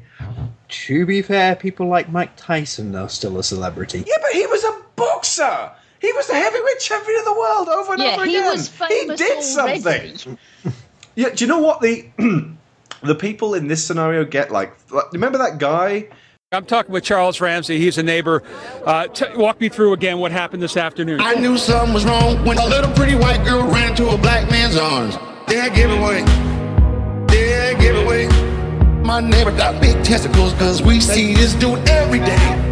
That guy uh, who was sort of on scene, uh, the aftermath of a kidnapping, and they the new media really needed to focus on something uplifting about that. And so, since he was kind of a card and a personality, they brought him on rather than talking to the traumatized victim of this kidnapping and rape. And then after a few days, they tired of the fact that uh, he, you know, he was getting kind of, oh god, just like I'll come on and say the same thing over and over again. They started muckraking on this guy who was entirely unconnected with the case, and then they dragged him down and threw the mud. That's what Cotton Weary would be. They would like in today's modern world, Cotton Weary would be exonerated. He would have fifteen minutes, fifteen to be told we're so sorry about that, and then it would transpire that he actually was a creep because he actually is a creep. Remember, remember in Scream Two when he turns out to be a fucking creep. So there's mm-hmm. going to be some shit in his past he doesn't want people to find out about. That's the direction the media would take. He wouldn't get his own fucking talk show. That's that's how the media works, and it's lunacy to suggest otherwise. And the Scream is filled over and over again with underestimation or overestimation of how the media treat their celebrities. There is very few moments when I'm like, yes, they're right on the money. Mickey was pretty much the exception. Hmm. If imagine a Charlie Brooker written Scream film, I, I already can pretty much all of Black Mirror and um, Dead Set. Do you ever see Dead Set, Neil? Uh, I've seen bits of it. It's like Big Brother with zombies. Yeah. It's uh, it's pretty acidic, um, but uh, you know Brooker Brooker knows how the media treat people. He's you know Yeah. front and center on that one. Anyway, so post Columbine, high school violence movable. So um, let's go in a more cuddly direction, which involves this becoming part of the Askewniverse. Oh god, yeah. Again, we hate movies said this, but it's a totally relevant point to There's, uh, the, the only reason this happens is because they do a joint cameo. So we have Jane, because believe it or not, folks, if you, if you take this film, Jay and Silent Bob exist in the Scream universe. They do. As so that That's means troubling. Jay and Silent Bob Strikes Back with reference to Scream, which had like was it um uh sh- the one from Beverly Hills 90210 was in Mallrats. Shannen Doherty. Sha- Shannen Doherty was in like a, a, a Scream movie. Like being, she was was going to be to be killed, but it was the monkey who was there, Yes. and Wes is just counting the bucks. no, he's not counting the books. That's the guy that did Good Will Hunting. Good- yes, Good Will Hunting. um, well remembered. It's Gus Van Sant who's counting the bucks. I don't like them apples, Will. It's Good Will Hunting 2 hunting season. season. Ah, that might be my favourite. Do you remember Kevin how you Smith do this? You do the safe film, too. and then you do the indie film. Look at the camera. Frosted Tips, Lion Face, Urgh, Lemon Face. Urgh. I'd much rather talk about that film than Scream 3. Jesus. But that impl- implies that Dogma took place in the same universe as Scream 4. And there's another film I'd rather talk about than Scream 4. Anyway. Told you I'd make a movie someday. Huh? Oh my god. Well, if you're watching this tape, it means, as I feared, I did not survive these killings here at Windsor College. And that giving up my virginity to Karen Kolchak at the video store was probably not a good idea. Karen Kolchak. Yes, Karen Kolchak. Creepy Karen? Shut up! She's a sweet person, okay? We were working late, we were putting away some videos in the porno section, and, you know, shit happens. Open the door, Randy. 15 minutes. My room too. Paul, 15 minutes, I'm leaving my legacy. 15 minutes, Paul! Damn! Anyway, the reason I'm here is to help you so that my death will not be in vain. That my life's work will help save some other poor soul from getting mutilated. If this killer does come back and he's for real, there are a few things that you gotta remember. Is this simply another sequel? Well, if it is, same rules apply. But here's a critical thing. If you find yourself dealing with an unexpected backstory and a preponderance of exposition, then the sequel rules do not apply. Because you are not dealing with a sequel.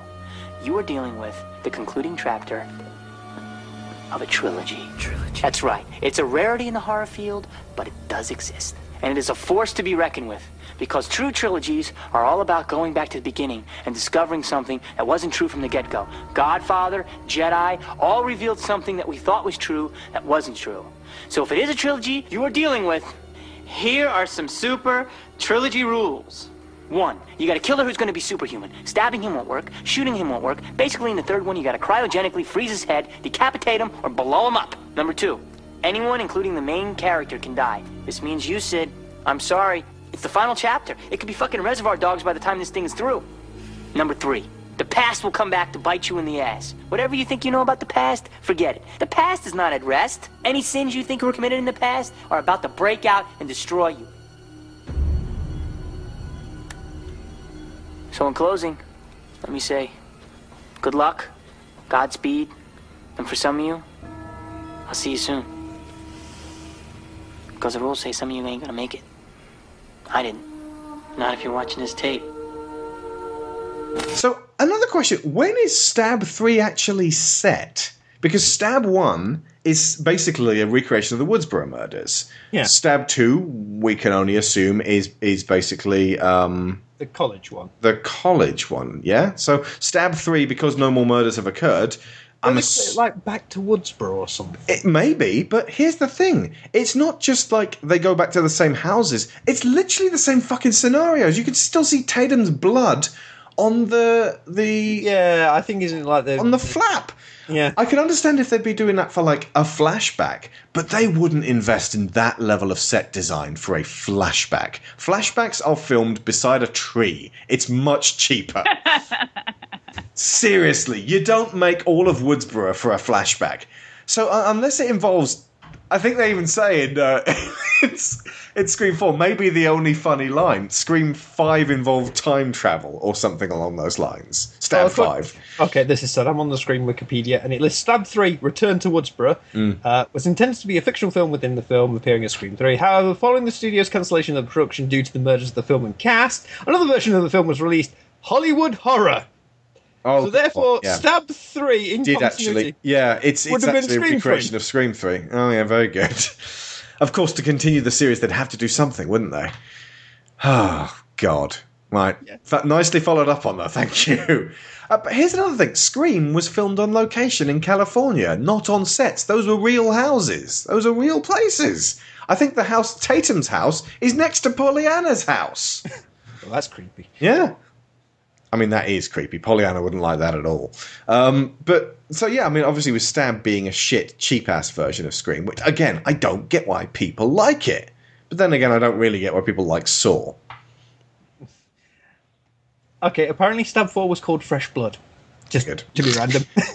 The- also, this film has straight up Scooby Doo ghosts in it. Again, this is what We Hate Movies was, was saying. There are bits when you're like, is it actually a ghost? I think it would have been more refreshing if it was actually a ghost. All right, just just to just to poke some fun here. There's three. I know what you did last summers. Yep. Okay, so you've got I know what you did last summer. I still know what you did, last summer. and I'll always know what you did last summer. By the time they hit the third one, He's the dropped his fisherman on the desk. No, the fisherman is a fucking zombie. Oh, see, I thought they would have gone to the fisherman's friend by then. Oh, oh. Sorry, I won't be here all week, folks. Uh, so hang on, the fisherman is a zombie. So they go, they're in Jason territory. yes, but not not remotely as good. Okay, uh, not remotely as good as all the Friday the Thirteenth, I'd pick any of which them. is the worst. that. What Friday the Thirteenth? Yeah, I mean we've got uh, like we, that- for some reason like four, five, six, seven, and eight are on Netflix or something like that. We were going to watch them all. I'm tempted Any to, to say skip? Five. Skip which five. which is on We Hate Movies. Just Oh, listen to that that- episode. They cover. Which which one's that? Is that? That's the one where Jason isn't Jason. Oh, what's that one called? Uh, a New Beginning, I think. A new begin. Oh, yeah, okay. Because they actually straight up kill him at the end of four, don't they? Yes. Okay. And that's why six he comes back as a zombie. Uh, they also did Jason Goes to Hell, didn't they? They do that? Yes, that's the one you just want. The reason to watch that film, it's it's That's not on Netflix. The reason you watch that film is for the ten seconds at the end. Oh, okay. I can spoil it now if you want. Yeah, tell me. I've, i we can't see it. Yeah. Be- because basically you see Jason's mask Mm. lying on the ground, Mm-hmm. the dirt ne- next to it, it sort of shuffles, and all of a sudden, a stripy green and red jumper with a clawed hand comes up, grabs the mask, pulls it down, and you hear laughter. Oh, very good. How how long before Freddy vs. Jason was that? A long fucking time. But hang on, Jason Goes to Hell was literally the last thing that happened to Jason. So in continuity, Freddy vs. Jason actually works as a follow up to that, right? It's meant to be the Because Jason X obviously is in the Okay, future. Jason Goes to Hell was in 1993. Jeez. And uh, Freddy vs. Jason was like 2001? 3? Yeah, something like that. To the Googles.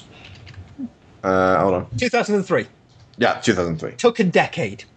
Okay, well, It they got there in the end. Jason actually had another fucking film in between then. Yeah, I, I like the I like the fact that there's continuity at all. Frankly, uh, That's even if it thing. is loose. Anyway, let's get back on anything to not talk about Scream Three. so Scream yeah, 3 It's just terrible. ghosts. Sidney, come to me, and then like you know, it's a g- g- g- ghost, And again, he's using this fucking voice box. Because, again, he's the Scream Killer. Again, he knows where everything is. Uh, even if he's the director, he doesn't know everything. You know how, like, Wes Craven's the director. He doesn't know everything. Okay, do you want a better horror movie film Mhm. set in Hollywood? Uh, You're going to watch it. It's called New Nightmare. Yeah, no, we're watching the rest of that tonight. Awesome. Trust Okay. me. Trust me. It's it's it's. Oh, I hate Scream Three. Scream Three killed the franchise to a lot of people for bloody good reasons. It is everything the first film Is at the time. Yeah, exactly that. It is. It is. This is the one they said that it ends up just uh, like following the same tropes that it sent up in the original. Yeah, it becomes what the first one was Yeah. parodying. Well, not parodying, but you know what, pointing to and stuff Mm. like that. And it is terrible. There's nothing. There's not. I can't even say there's good ideas in here because by the end of the film, the climax takes place in a mansion that's got hidden passages. And it's it's Scooby Doo shit. Yeah, yeah. Scooby Doo again is very prevalent. This is a Scooby Doo film. I, interestingly enough, Matthew Lillard went on to be Shaggy. And the best thing about that is in Looney Tunes Back in Action, where Shaggy is having a go at him about the voice he used. Nice. In okay, in originally before the the Columbine thing went off, Lillard was apparently going to be Stu again in Scream Three. He was contracted to do this. Apparently, he survived the TV on the head, which is a great death, by the way. Um, and uh, and his parents were hi- like, like he, went, he went to jail, and he's like puppeteering the murders himself. As a is that good? Is that really really bad? I think that It's still better than this guy. Don't you To think? be fair, he the character of Stu doesn't seem smart enough to pull yeah, that no, off. he is an idiot. Yeah. Okay. Um, also, Randy apparently was supposed to have survived his wounds, and then There's no freaking way Randy survived. and then came back. Um, uh, you know, they were they were trying to work out a way to get Randy back. In the end, they went with the old videotape thing, and Heather Matarazzo. And I said this when we were watching it, and then we hate movies voiced it again. You mail that tape. You don't go all the way to Hollywood and go on to the movie set and then go. Well, I'm going to show you this for 90 minutes. Okay. Guess I'll be heading back now. I've been traveling for 18 hours. You don't. Just, I mean, yeah. Anyway, so yeah, Randy does his his thing, and uh, I like the bit where he uh, sort of interacts with Dewey. Great fun, and uh, where he lays down the whole. It could be anything. It could be anyone. It could be supernatural. It's like, wow, that's a big promise for this movie, and it goes fucking nowhere. What was the point of all of that setup for to basically go nowhere? Um, Carrie Fisher's in this Yep. briefly. Again, it's kind of like a Jay and Silent Bob. But does that mean that? Wait a second. Was that the nun in Jay and Silent Bob Strike Back? Was she driving to her other job? How many people in this world look like Carrie Fisher? Yeah. Isn't that what she says? No, I just look like her or something. Similarly, how many people in this world look like Jason Lee? No, no, no. But specifically the fact that she says there's there's her and Carrie Fisher Yes, that it look is. exactly alike. Yeah, It is the nun from Jane Silent Strike Back. Yep. It's Well, listed. yeah. It's uh, hang on. So hang on. Does that mean that that woman is also? Oh, it doesn't matter. No. Um, also, can I say Roger Corman's also appears in there? He does. I didn't recognise him because I wouldn't be able to pick Roger Corman out of a lineup. But um, who is he? Oh yeah, he's the guy who doesn't. He's the exec who doesn't like violence. Yes. Yeah. Which is bloody funny. Okay. Sidney's a lot sadder at this point. She's living up at a ranch on her own behind an electrified fence with a dog. I'm thinking, okay, right. So she's sort of isolated herself. So by The this it's only point, one dog and not a pack of wild feral mountain lions. and why she is not packing serious heat as well. This is this is L.A. now. This is you know eh, you walk into a grocery store, you better be fucking packing. Um, but seriously though, it's happened twice, and it happened ferociously, Sidney. And you need to feel safe. Why is it that you do not know Krav Maga by this point? She should know some form of self defense. I I think in Scream 4, she kicks someone, what Ghostface, in the face once. I'm like, it's finally going to come out that she has basically been training and training and training and has basically said never again. That, by the way, would have been fucking awesome. If in Scream 4, basically, she had kicked the living fuck out of the Scream Killer. That would have been unexpected. And basically, like you know, after she did that, she was like, "What? You think I was going to learn something like this? This happened to me three times. How fucking stupid are you?"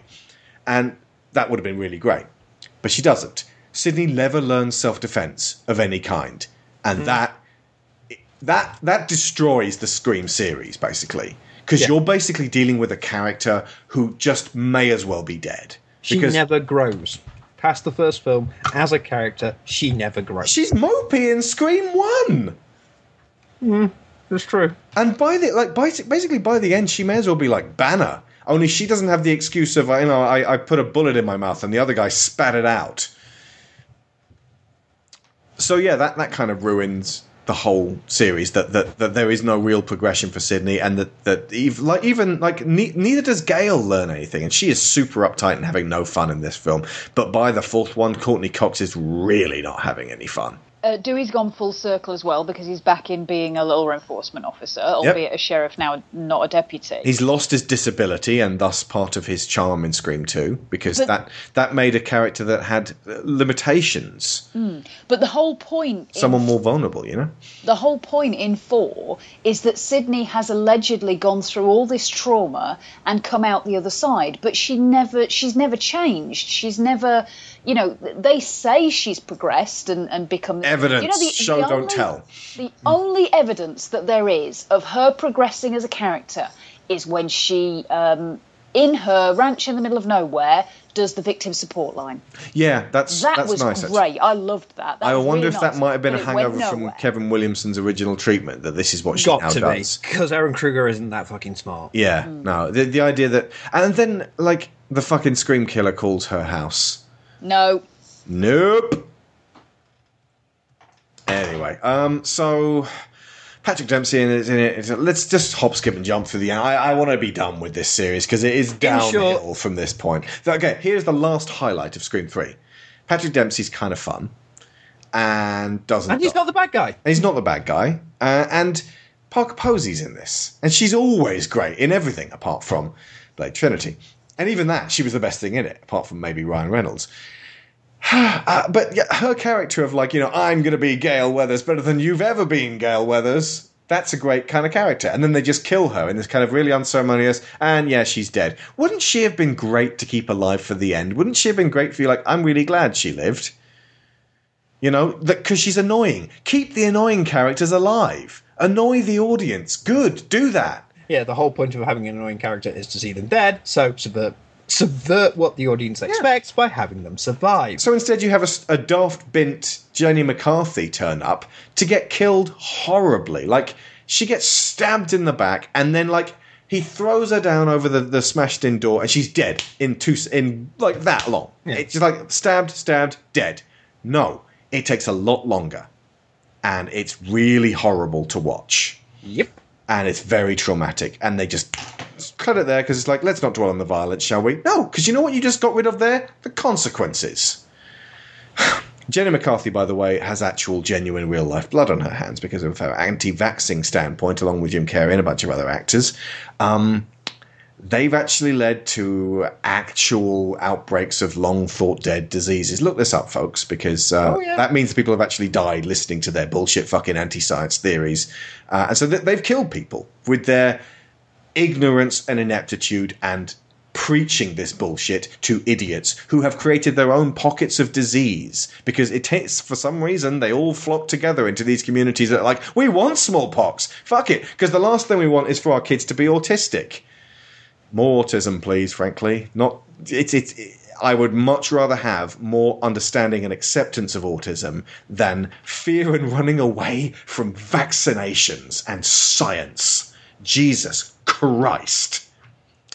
What he Sorry, said- wrong I got- meeting. I thought I was the one by the no, dogs. No, no, no, no. What he said, because you know what, I just I I can't be that eloquent because I just evolve into a lot of four-letter words. So thank you for being a heck of a lot more elo- eloquent on that. I, uh, one of uh, my good friends, Lauren Grieve, is a doctor and basically just went off on one uh, regarding how awful this behaviour it actually is. And what it's done. And uh, I- I've, I've, I was angry about it before, but now I'm fucking fuming. Anyway, so they kill Jenny McCarthy. No, sorry, they kill the character that Jenny McCarthy plays. takes no time at all. And then they kill Angelina. For some reason, I actually thought that Emily Mortimer, is it, was the killer in this. I think I confused her with the killer in Scream 4, but um, the uh, just the I, for some reason I thought it was definitely her. I thought she had been like uh, studying to be Sidney so much that eventually she like used it as an ex- I don't know. Uh, Like here's the thing, Agatha Christie used to write her um, mysteries so that anyone could be the killer. And then at the end, she worked out who the killer would be, and then she went back and just tweaked a few things to make sure that that killer was definitely flagged in the right way, so that it was that person definitely. I don't believe like Agatha Christie's a fucking genius back in those days. These days, I don't think you could do a really meaningful "this is the killer" and that's, this is why in that exact way because you need to really have a really clear motive on it. Although there, was a really good film called Eight Women where uh, you know everybody's a suspect, and uh, that was uh, it's just a French film. It's actually really good from a couple of years ago, where uh, everybody could have uh, been the murderer. Done right, that could be really good. But the way this is executed, anybody could be the murderer, and it kind of doesn't matter who the murderer is in the end. The way it was written, um, there were like multiple possible killers, and they sort of ended up going for just this particular one. But if if that's the point, if that's the ending, it doesn't matter. You know, it's, it's it's fucking multiple choice. It's a choose your own adventure book with multiple different endings, and and you have no power over how it plays out. It's randomized. Now, it, do you know what would be interesting? Four different versions of Scream Three go out there, and you get a different killer every time. That would have been kind of cool. Didn't they have like Freddy versus Jason had like two endings, one where Freddy wins and one where Jason wins? Yes. Did did those get aired? No, because it is the ultimate cop out ending, which you'll have heard when you listen to the when we discussed that on that show. We'll talk about that then. Of course, we did talk about that then. Ah, Marty, you're not think- thinking fourth dimensionally. Ah, so then uh, the killer turns out to be her brother from, From- another, from her mother from before, who was like, again, this is like, it's it's a Roman Polanski parable where like the uh, Maureen Prescott came to Hollywood um, 25 years ago and they did things to her, terrible, terrible things. And it all happened at this house, and uh, they, I, I think, wasn't was was this director whose name is Roman? Yeah, good, good, good going there. Um, was the product of that? Yep. Is he the bastard child of 100 maniacs? It'd been more entertaining. Yeah. uh, so anyway, yeah. So he's he's angry at her because he came back to find her, and then she went, "Nope, I'm a different person now." And so he orchestrated the uh, murder in the first Scream. So he, I am the I am the architect of all your pain. so yeah, they kind of undid the really quite good ending of the original Scream with this really shit ending of Scream Three, and then he shoots her and she somehow survives it, and then she kills him, and then Dewey proposes to Gale. The end. Uh, the, I suppose the only quite good bit is that like she leaves the door open and then it's like, well, I, I'm not going to close that. I've gotten over it. So that's maybe her only progression. Maybe, Bet that's from Kevin Williams' script. maybe. But uh, I didn't really feel it, and it's a shit ending, and it's a shit movie. it's inept. awful. And Lance Henriksen was totally wasted. Yeah. and literally they fucking kill him. They pull him out, slash his throat, and um, the bit where the fucking director, I can't even remember, isn't it Roman, um, uh, is found in a coffin by Parker Posey with a knife in him, and then she's like slams the thing down. Like, how is the knife in him? What kind of knife is that? Like a collapsible trick knife? Yeah, it's Hollywood. We we fake everything. Yep, It's contrived. very. It is unimaginative. Yep, It is lazy. yep. Makes Scream Two look really good. Yeah. I'd almost say mm, no, mm, debatable whether, whether this is the worst or four is the worst. I have difficulty choosing because this is stupid and nasty, but Scream 4 is really nasty. Mm. and maybe a bit less stupid, but it's just horrible. Yep. Okay, can we just rush through four, please? Please, because the only thing to call this is Scraform. Scraform. Nice. Uh, they, they, they came back in 2011 to reboot the franchise. Basically, to it's a fourth film, but it also might be the start of a whole new franchise. And that didn't work. It ended up being Wes Craven's last film, and he made three, and he made two, and he made one, and one like th- there was genuine skill involved in one and two, and I don't know what the hell was going. I don't want to speak ill of the dead, and I don't want to bad. We didn't do these to badmouth Wes Craven. I actually think that he's he, you know, it, but by bringing us Nightmare and Scream, he did some really fantastic things with horror. Uh, but his last film is is is shit. And it's un- it's genuinely unfortunate. It would have been great for him to go out with a bang. This is from someone who has pretty much seen just about every Wes Craven film. This is such a terrible film. This is possibly his worst film. Yeah. Cost the same 40 million as the uh, third one. It made 97 million. Uh, the, the last one made 161. So that implies either that uh, over the 10 years in between, uh, sorry, 11 years in between, because it's 2011, it doesn't feel like that much time has elapsed, but the world is a different place. Um, that either uh, loads of people saw it and went, ugh, don't bother. Or the critics saw it and said, ugh, don't bother. Um, or Scream is no longer relevant. It's no longer the hot shit people thought it was. And uh, We've. It's not. they kind of proved it with this. This film should never have happened. Nope. The thing is, the, we have moved on. By this point, we've had Saw, we've had Paranormal Activity, we've had The Purge. I know it's not really a horror film, but it's along those lines. We've had quite a few franchises come and go Yeah. in this in in in the time. Scream, a new Scream, it, it was never ever going to work. I don't even think a reboot. I've heard good things about the TV show, but I haven't. It's currently 40% on Rotten Tomatoes. Now, obviously, Rotten Tomatoes can't always be trusted. But. Yeah. We've moved on. Uh, a lot of the films that were successful are completely different to this. They they they revel in their nastiness a lot of the time.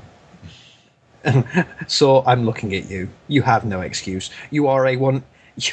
I don't even know how you became what you became because the first one was so good, but completely the opposite of every single thing that followed it. I'll trust you on that since I haven't seen most of the uh, sequels. Um, and They get nastier and nastier and nastier. just, I mean, I have read through the descriptions of what happens. I'm like, oh god, I don't want to see this. Oh god, definitely don't want to see that. Well, the other thing I can give it is that at least it is a, one of the few of the new breed of horror films that tries to maintain consistency, lore, and plot all the way through. Hmm. It doesn't always work, and when they do the one that's political about a healthcare system, you're left scratching your head going, what the fuck? but yeah. So Anyway. the axe grind, as I said earlier on this one, is aren't remakes shit, and this comes from uh, Platinum Dunes doing their extremely successful remakes of Halloween and Friday the Thirteenth, and Nightmare, uh, on Nightmare Before Christmas on Elm Street, um, uh, The Hills Have Eyes, Texas Uh. Chainsaw Massacre, Uh, all of these films that for some reason nobody likes, but everyone sees. because it's the name Cachet. Stop feeding them. that is it. This is why people go to see them. It's why they saw Texas, why they saw Nightmare, and everything that, that these remakes do. They get by on the name Cachet because hey, there's an inbuilt audience, But Nightmare on Elm Street made more than Scream Four. and it's bland as fuck. Yeah. So I, I don't I don't get why Scream Four didn't make much more money, but I think basically people had the sour taste of Scream Three. But then again, I mean, people had the sour taste of all the Freddys since the last good one, whatever that one was in their head, to to make them not want to go see uh, the new Nightmare, uh, not the new Nightmare, the the Right. 2010 Nightmare. All right. No, I'll save it for that show. I'll save it. Yep, I'll save it for that. Save it for yesterday. Save it for last week. Fourth dimensionally, Marty. Anyway, speaking of which, Kruger is back. Yay! Different Kruger. No! Ehren Kruger. No! So yeah, it's just plain nasty. Uh, they don't go back to California for to film in the same t- town of Woodsboro. Um, uh, they actually went to Ann Arbor, Michigan, and it feels like a different town. Uh, oh, I'm so bored just thinking about this film.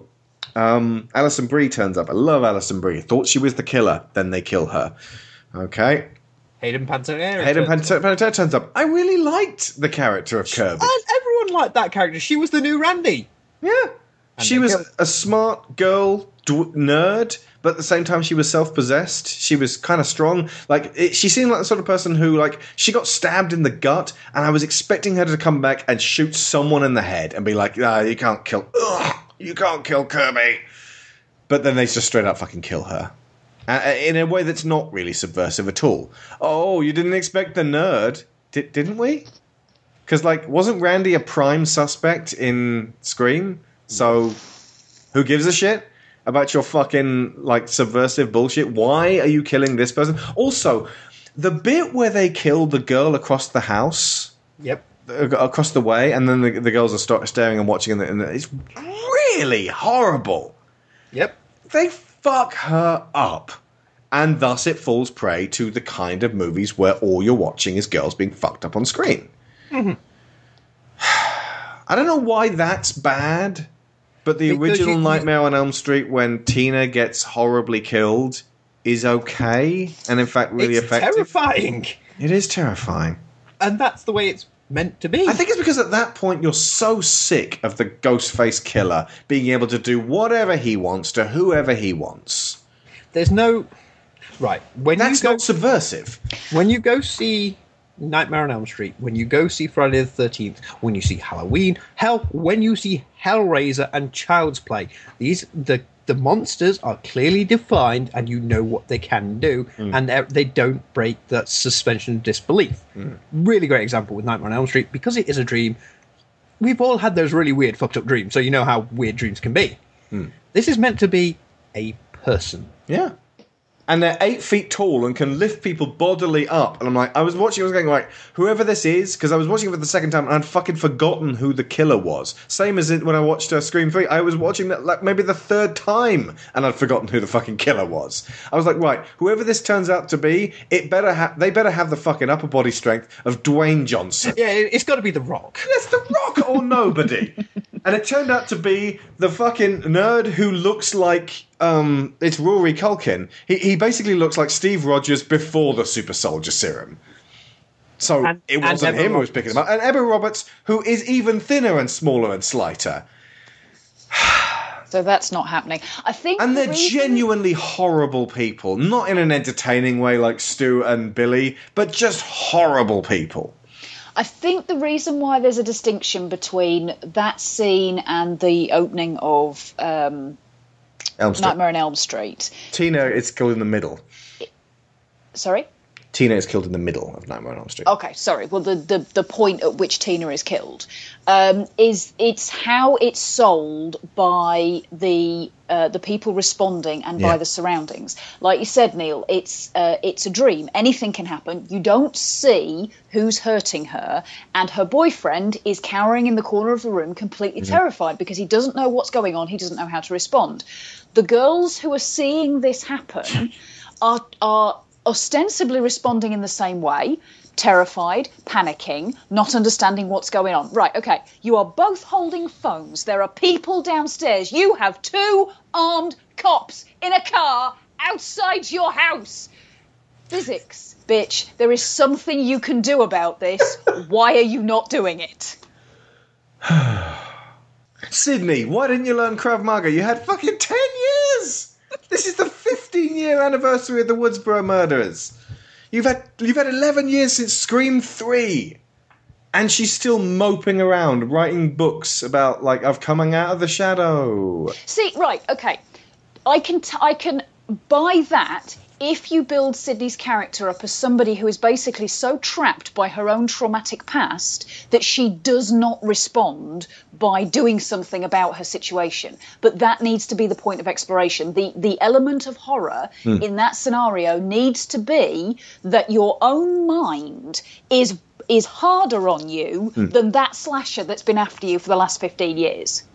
Also, the real killer, I mean, we, we can pretty much ignore the fact that Charlie helped her. Charlie's the Stu in this case. The real killer is Jill, her cousin, who um, she doesn't know. We don't really get to vi- see much of throughout the film. She's barely there. They keep playing the red her- herring with the boyfriend. He keeps turning up and going boom like that. Like, well, it's clearly not him then. And if it turns out to be him, that's not exciting. Hello, Sidney. Surprised? Watch this. This is the part, my dear cousin, when the cameras turn off. Charlie? Already taken care of. Man, I got great footage of my Robbie kill. Better than Jenny and Marty or Olivia even. Good, we'll cut and upload it later. Make it all traceable to Trevor. Speaking of which, remind you of anything? Please. Shut up! Dick. Everything I learned, I learned from you. You think you had a shitty boyfriend, Sidney? Here's one that fucks you, dumps you, and doesn't even make you famous. Ah!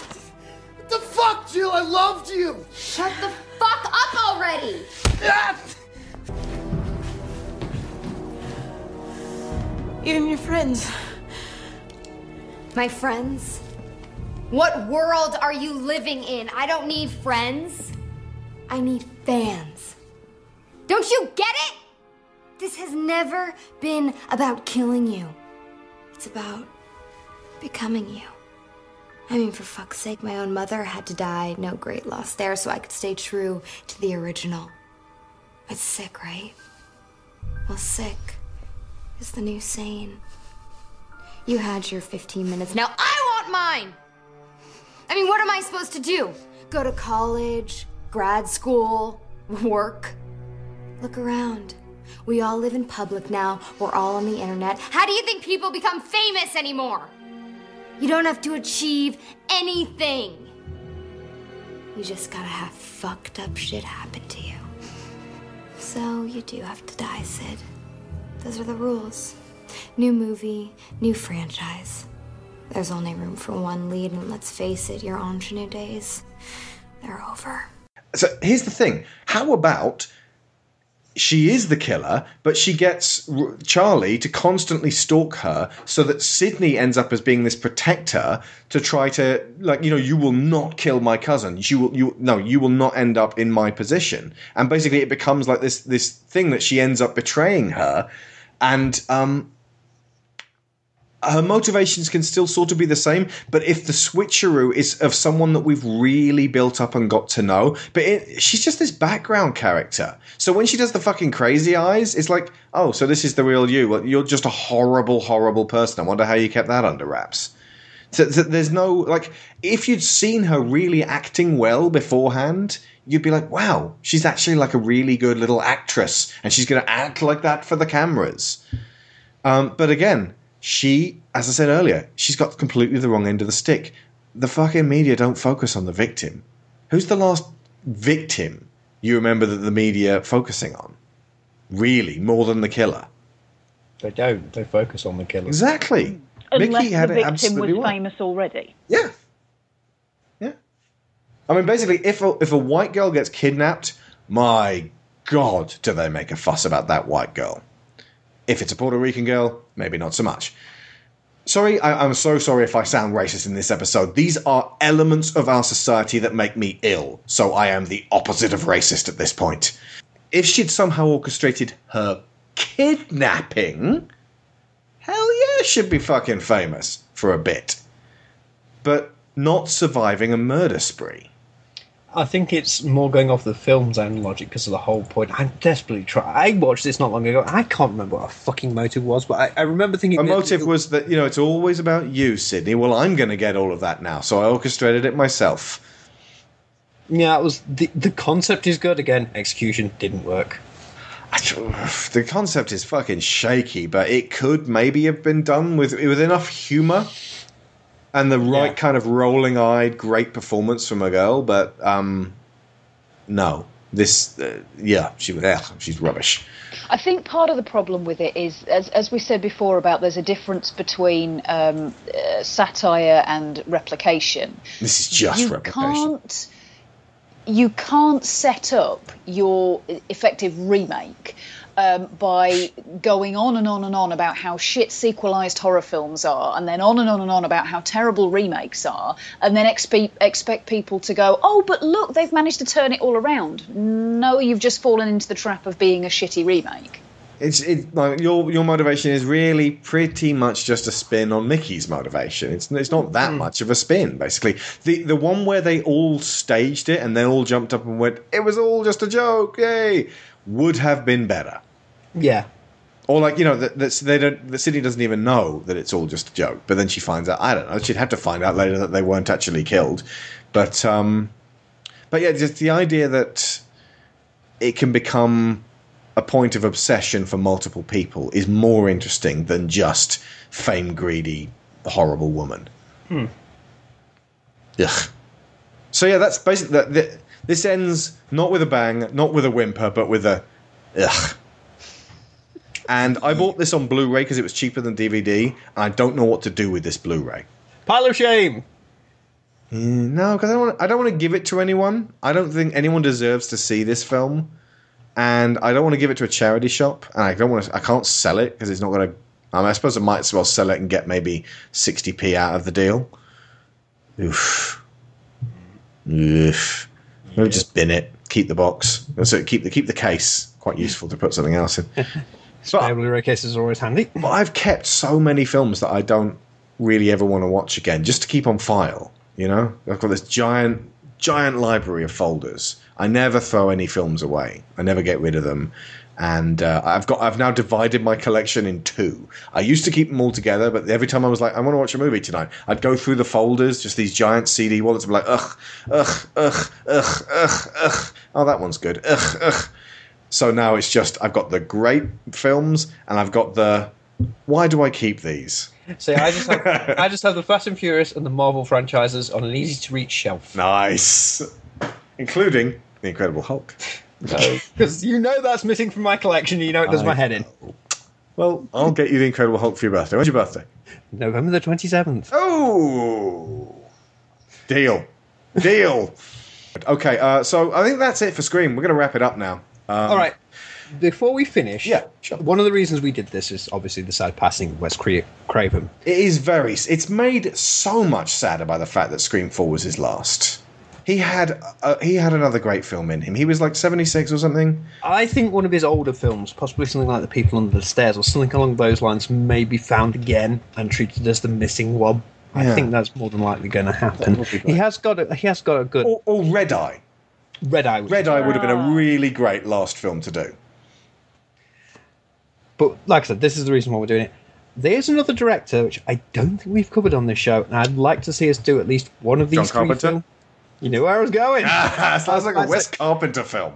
because uh, the, he's 67. He's you know I don't want to see him go anytime soon. But You're he's saying okay, like- so the thing, they live, Big Trouble in Little China. no, I was I was going to say my, my, my three would be something good. And I'm sorry because I'm I'm going to leave out Big Trouble, and there's a friend of ours on Twitter that's going to shout at Uh, me Jack this. Burton's going to kill us. His name's not even Jack Burton. But I'm going to say um, Brendan Agnew. Hello, Brendan. The Fog, The Fog. The Thing, The Thing. or Escape from New York. Ooh. I thought you'd be taller. I, I, you know, there's some. I mean, don't get me. There's, there's also They Live, Assault on Precinct 13, and Big Trouble in Little China, which are also awesome. I think the, the I think maybe the most people in the world who've ever seen They Live saw They Live immediately on hearing of Mr. Roddy Piper's passing. That was like the biggest mass watching of They Live ever. They Live is a good film, but it's a bit too long. It's a bit long. I mean, they could probably have taken out a good half an hour of that fight scene. Uh, him and Keith, Keith David, David. punch each other in the testicles over and over again. But that's great. I mean, it's part of the fact that that, that goes on forever that makes it oddly charming. It is. Just put the sunglasses on, man. Never. Okay, right. So Wes Craven, thank you, sir, for for delivering Nightmare on Elm Street, Scream, and a whole bunch of other horror films. Um, if you want to commemorate Craven with uh, something beyond these two franchises, as you say, try Red Eye because that's uh, uh, it. First off, watch the trailer for Red Eye because basically it, the trailer is a romantic comedy, and then halfway through it suddenly goes, "Oh no, we're a thriller." And it's got your favourite person in Rachel McAdams. Cillian Murphy. Cillian Yes, and it Brian has. Fox. Or if you want to see something completely different, oh yeah, Music of the Heart. Seriously? Seriously, that is a Wes Craven film. He's looking now. Of course I'm looking. You can't be told go see Music of the Heart and not immediately start looking for Music of the Heart. Meryl Streep, Cloris Leachman. I did not know that. I think she got Oscar nominated. I think Red Eye might actually have been one of the first Cillian Murphy movies I saw. Yeah, uh, I saw 28 Days Later first. Oh, Oh, God. yeah, yeah. Craven But also then I forgot directed he in. Vampire in Brooklyn. No, no, and no. Ghost. We do not talk about Vampire in Brooklyn. That is not a Wes Craven film. That is Eddie Murphy's ego. Also, The Serpent and the Rainbow. If anyone's ever seen that film, I'm just going to say one word and you'll wince. Scrotum. Don't remind me. I, I like that film. I think it's good. Bombshell. I like it. Yeah, it's, it's, it's uh, it, it creeped me the fuck out. I saw that late night on TV when I was a kid, which is how you're supposed to see horror movies. Yes. because once you're an adult, all you do is think about the families and go, "Oh, this is horrible." anyway, that's that will do for us. So, uh, thank you very, very much, Neil Taylor. I'm, I, I'm in a. Um, you're doing a genre where I'm in my element. I'm so happy. Of course, we wouldn't do it without you. Thank you. And uh, oh yeah, and happy Halloween, folks. One, two, Freddy's coming for for you. What's your favourite scary movie? Oh, so, uh, we, we, we can't do the digital drift. See you in the. Oh my god, we can't ever do that again, can we? Nope, Neural handshake complete is is done. Is done. Uh, bring bring it back when you do Pacific Rim too. Maybe we will. Hmm. Maybe we will. There's Gonna do no the schools maybe. out though. Scott, yeah, okay, right, yeah, okay. I've been Alex Shaw, I've been Sharon Shaw. and schools, out. Schools out. out. For summer. Nice. That's the first time we've schools out on a podcast. Cool. You can't do nice schools out to an Alice Cooper fan Uh, and let's- not expect something. Let's finish on. Uh, no, no, we can't finish on Schools Out. We've got to finish on Red Right Hand. That is, by the way, a truly excellent song. And uh, Nick Cave and the Bad Seeds. And it's emblematic of Scream. You can't not think of uh, Scream when you hear this one. Although you might think of the Pete Yorn version that's in Hellboy. But ultimately, this is Scream.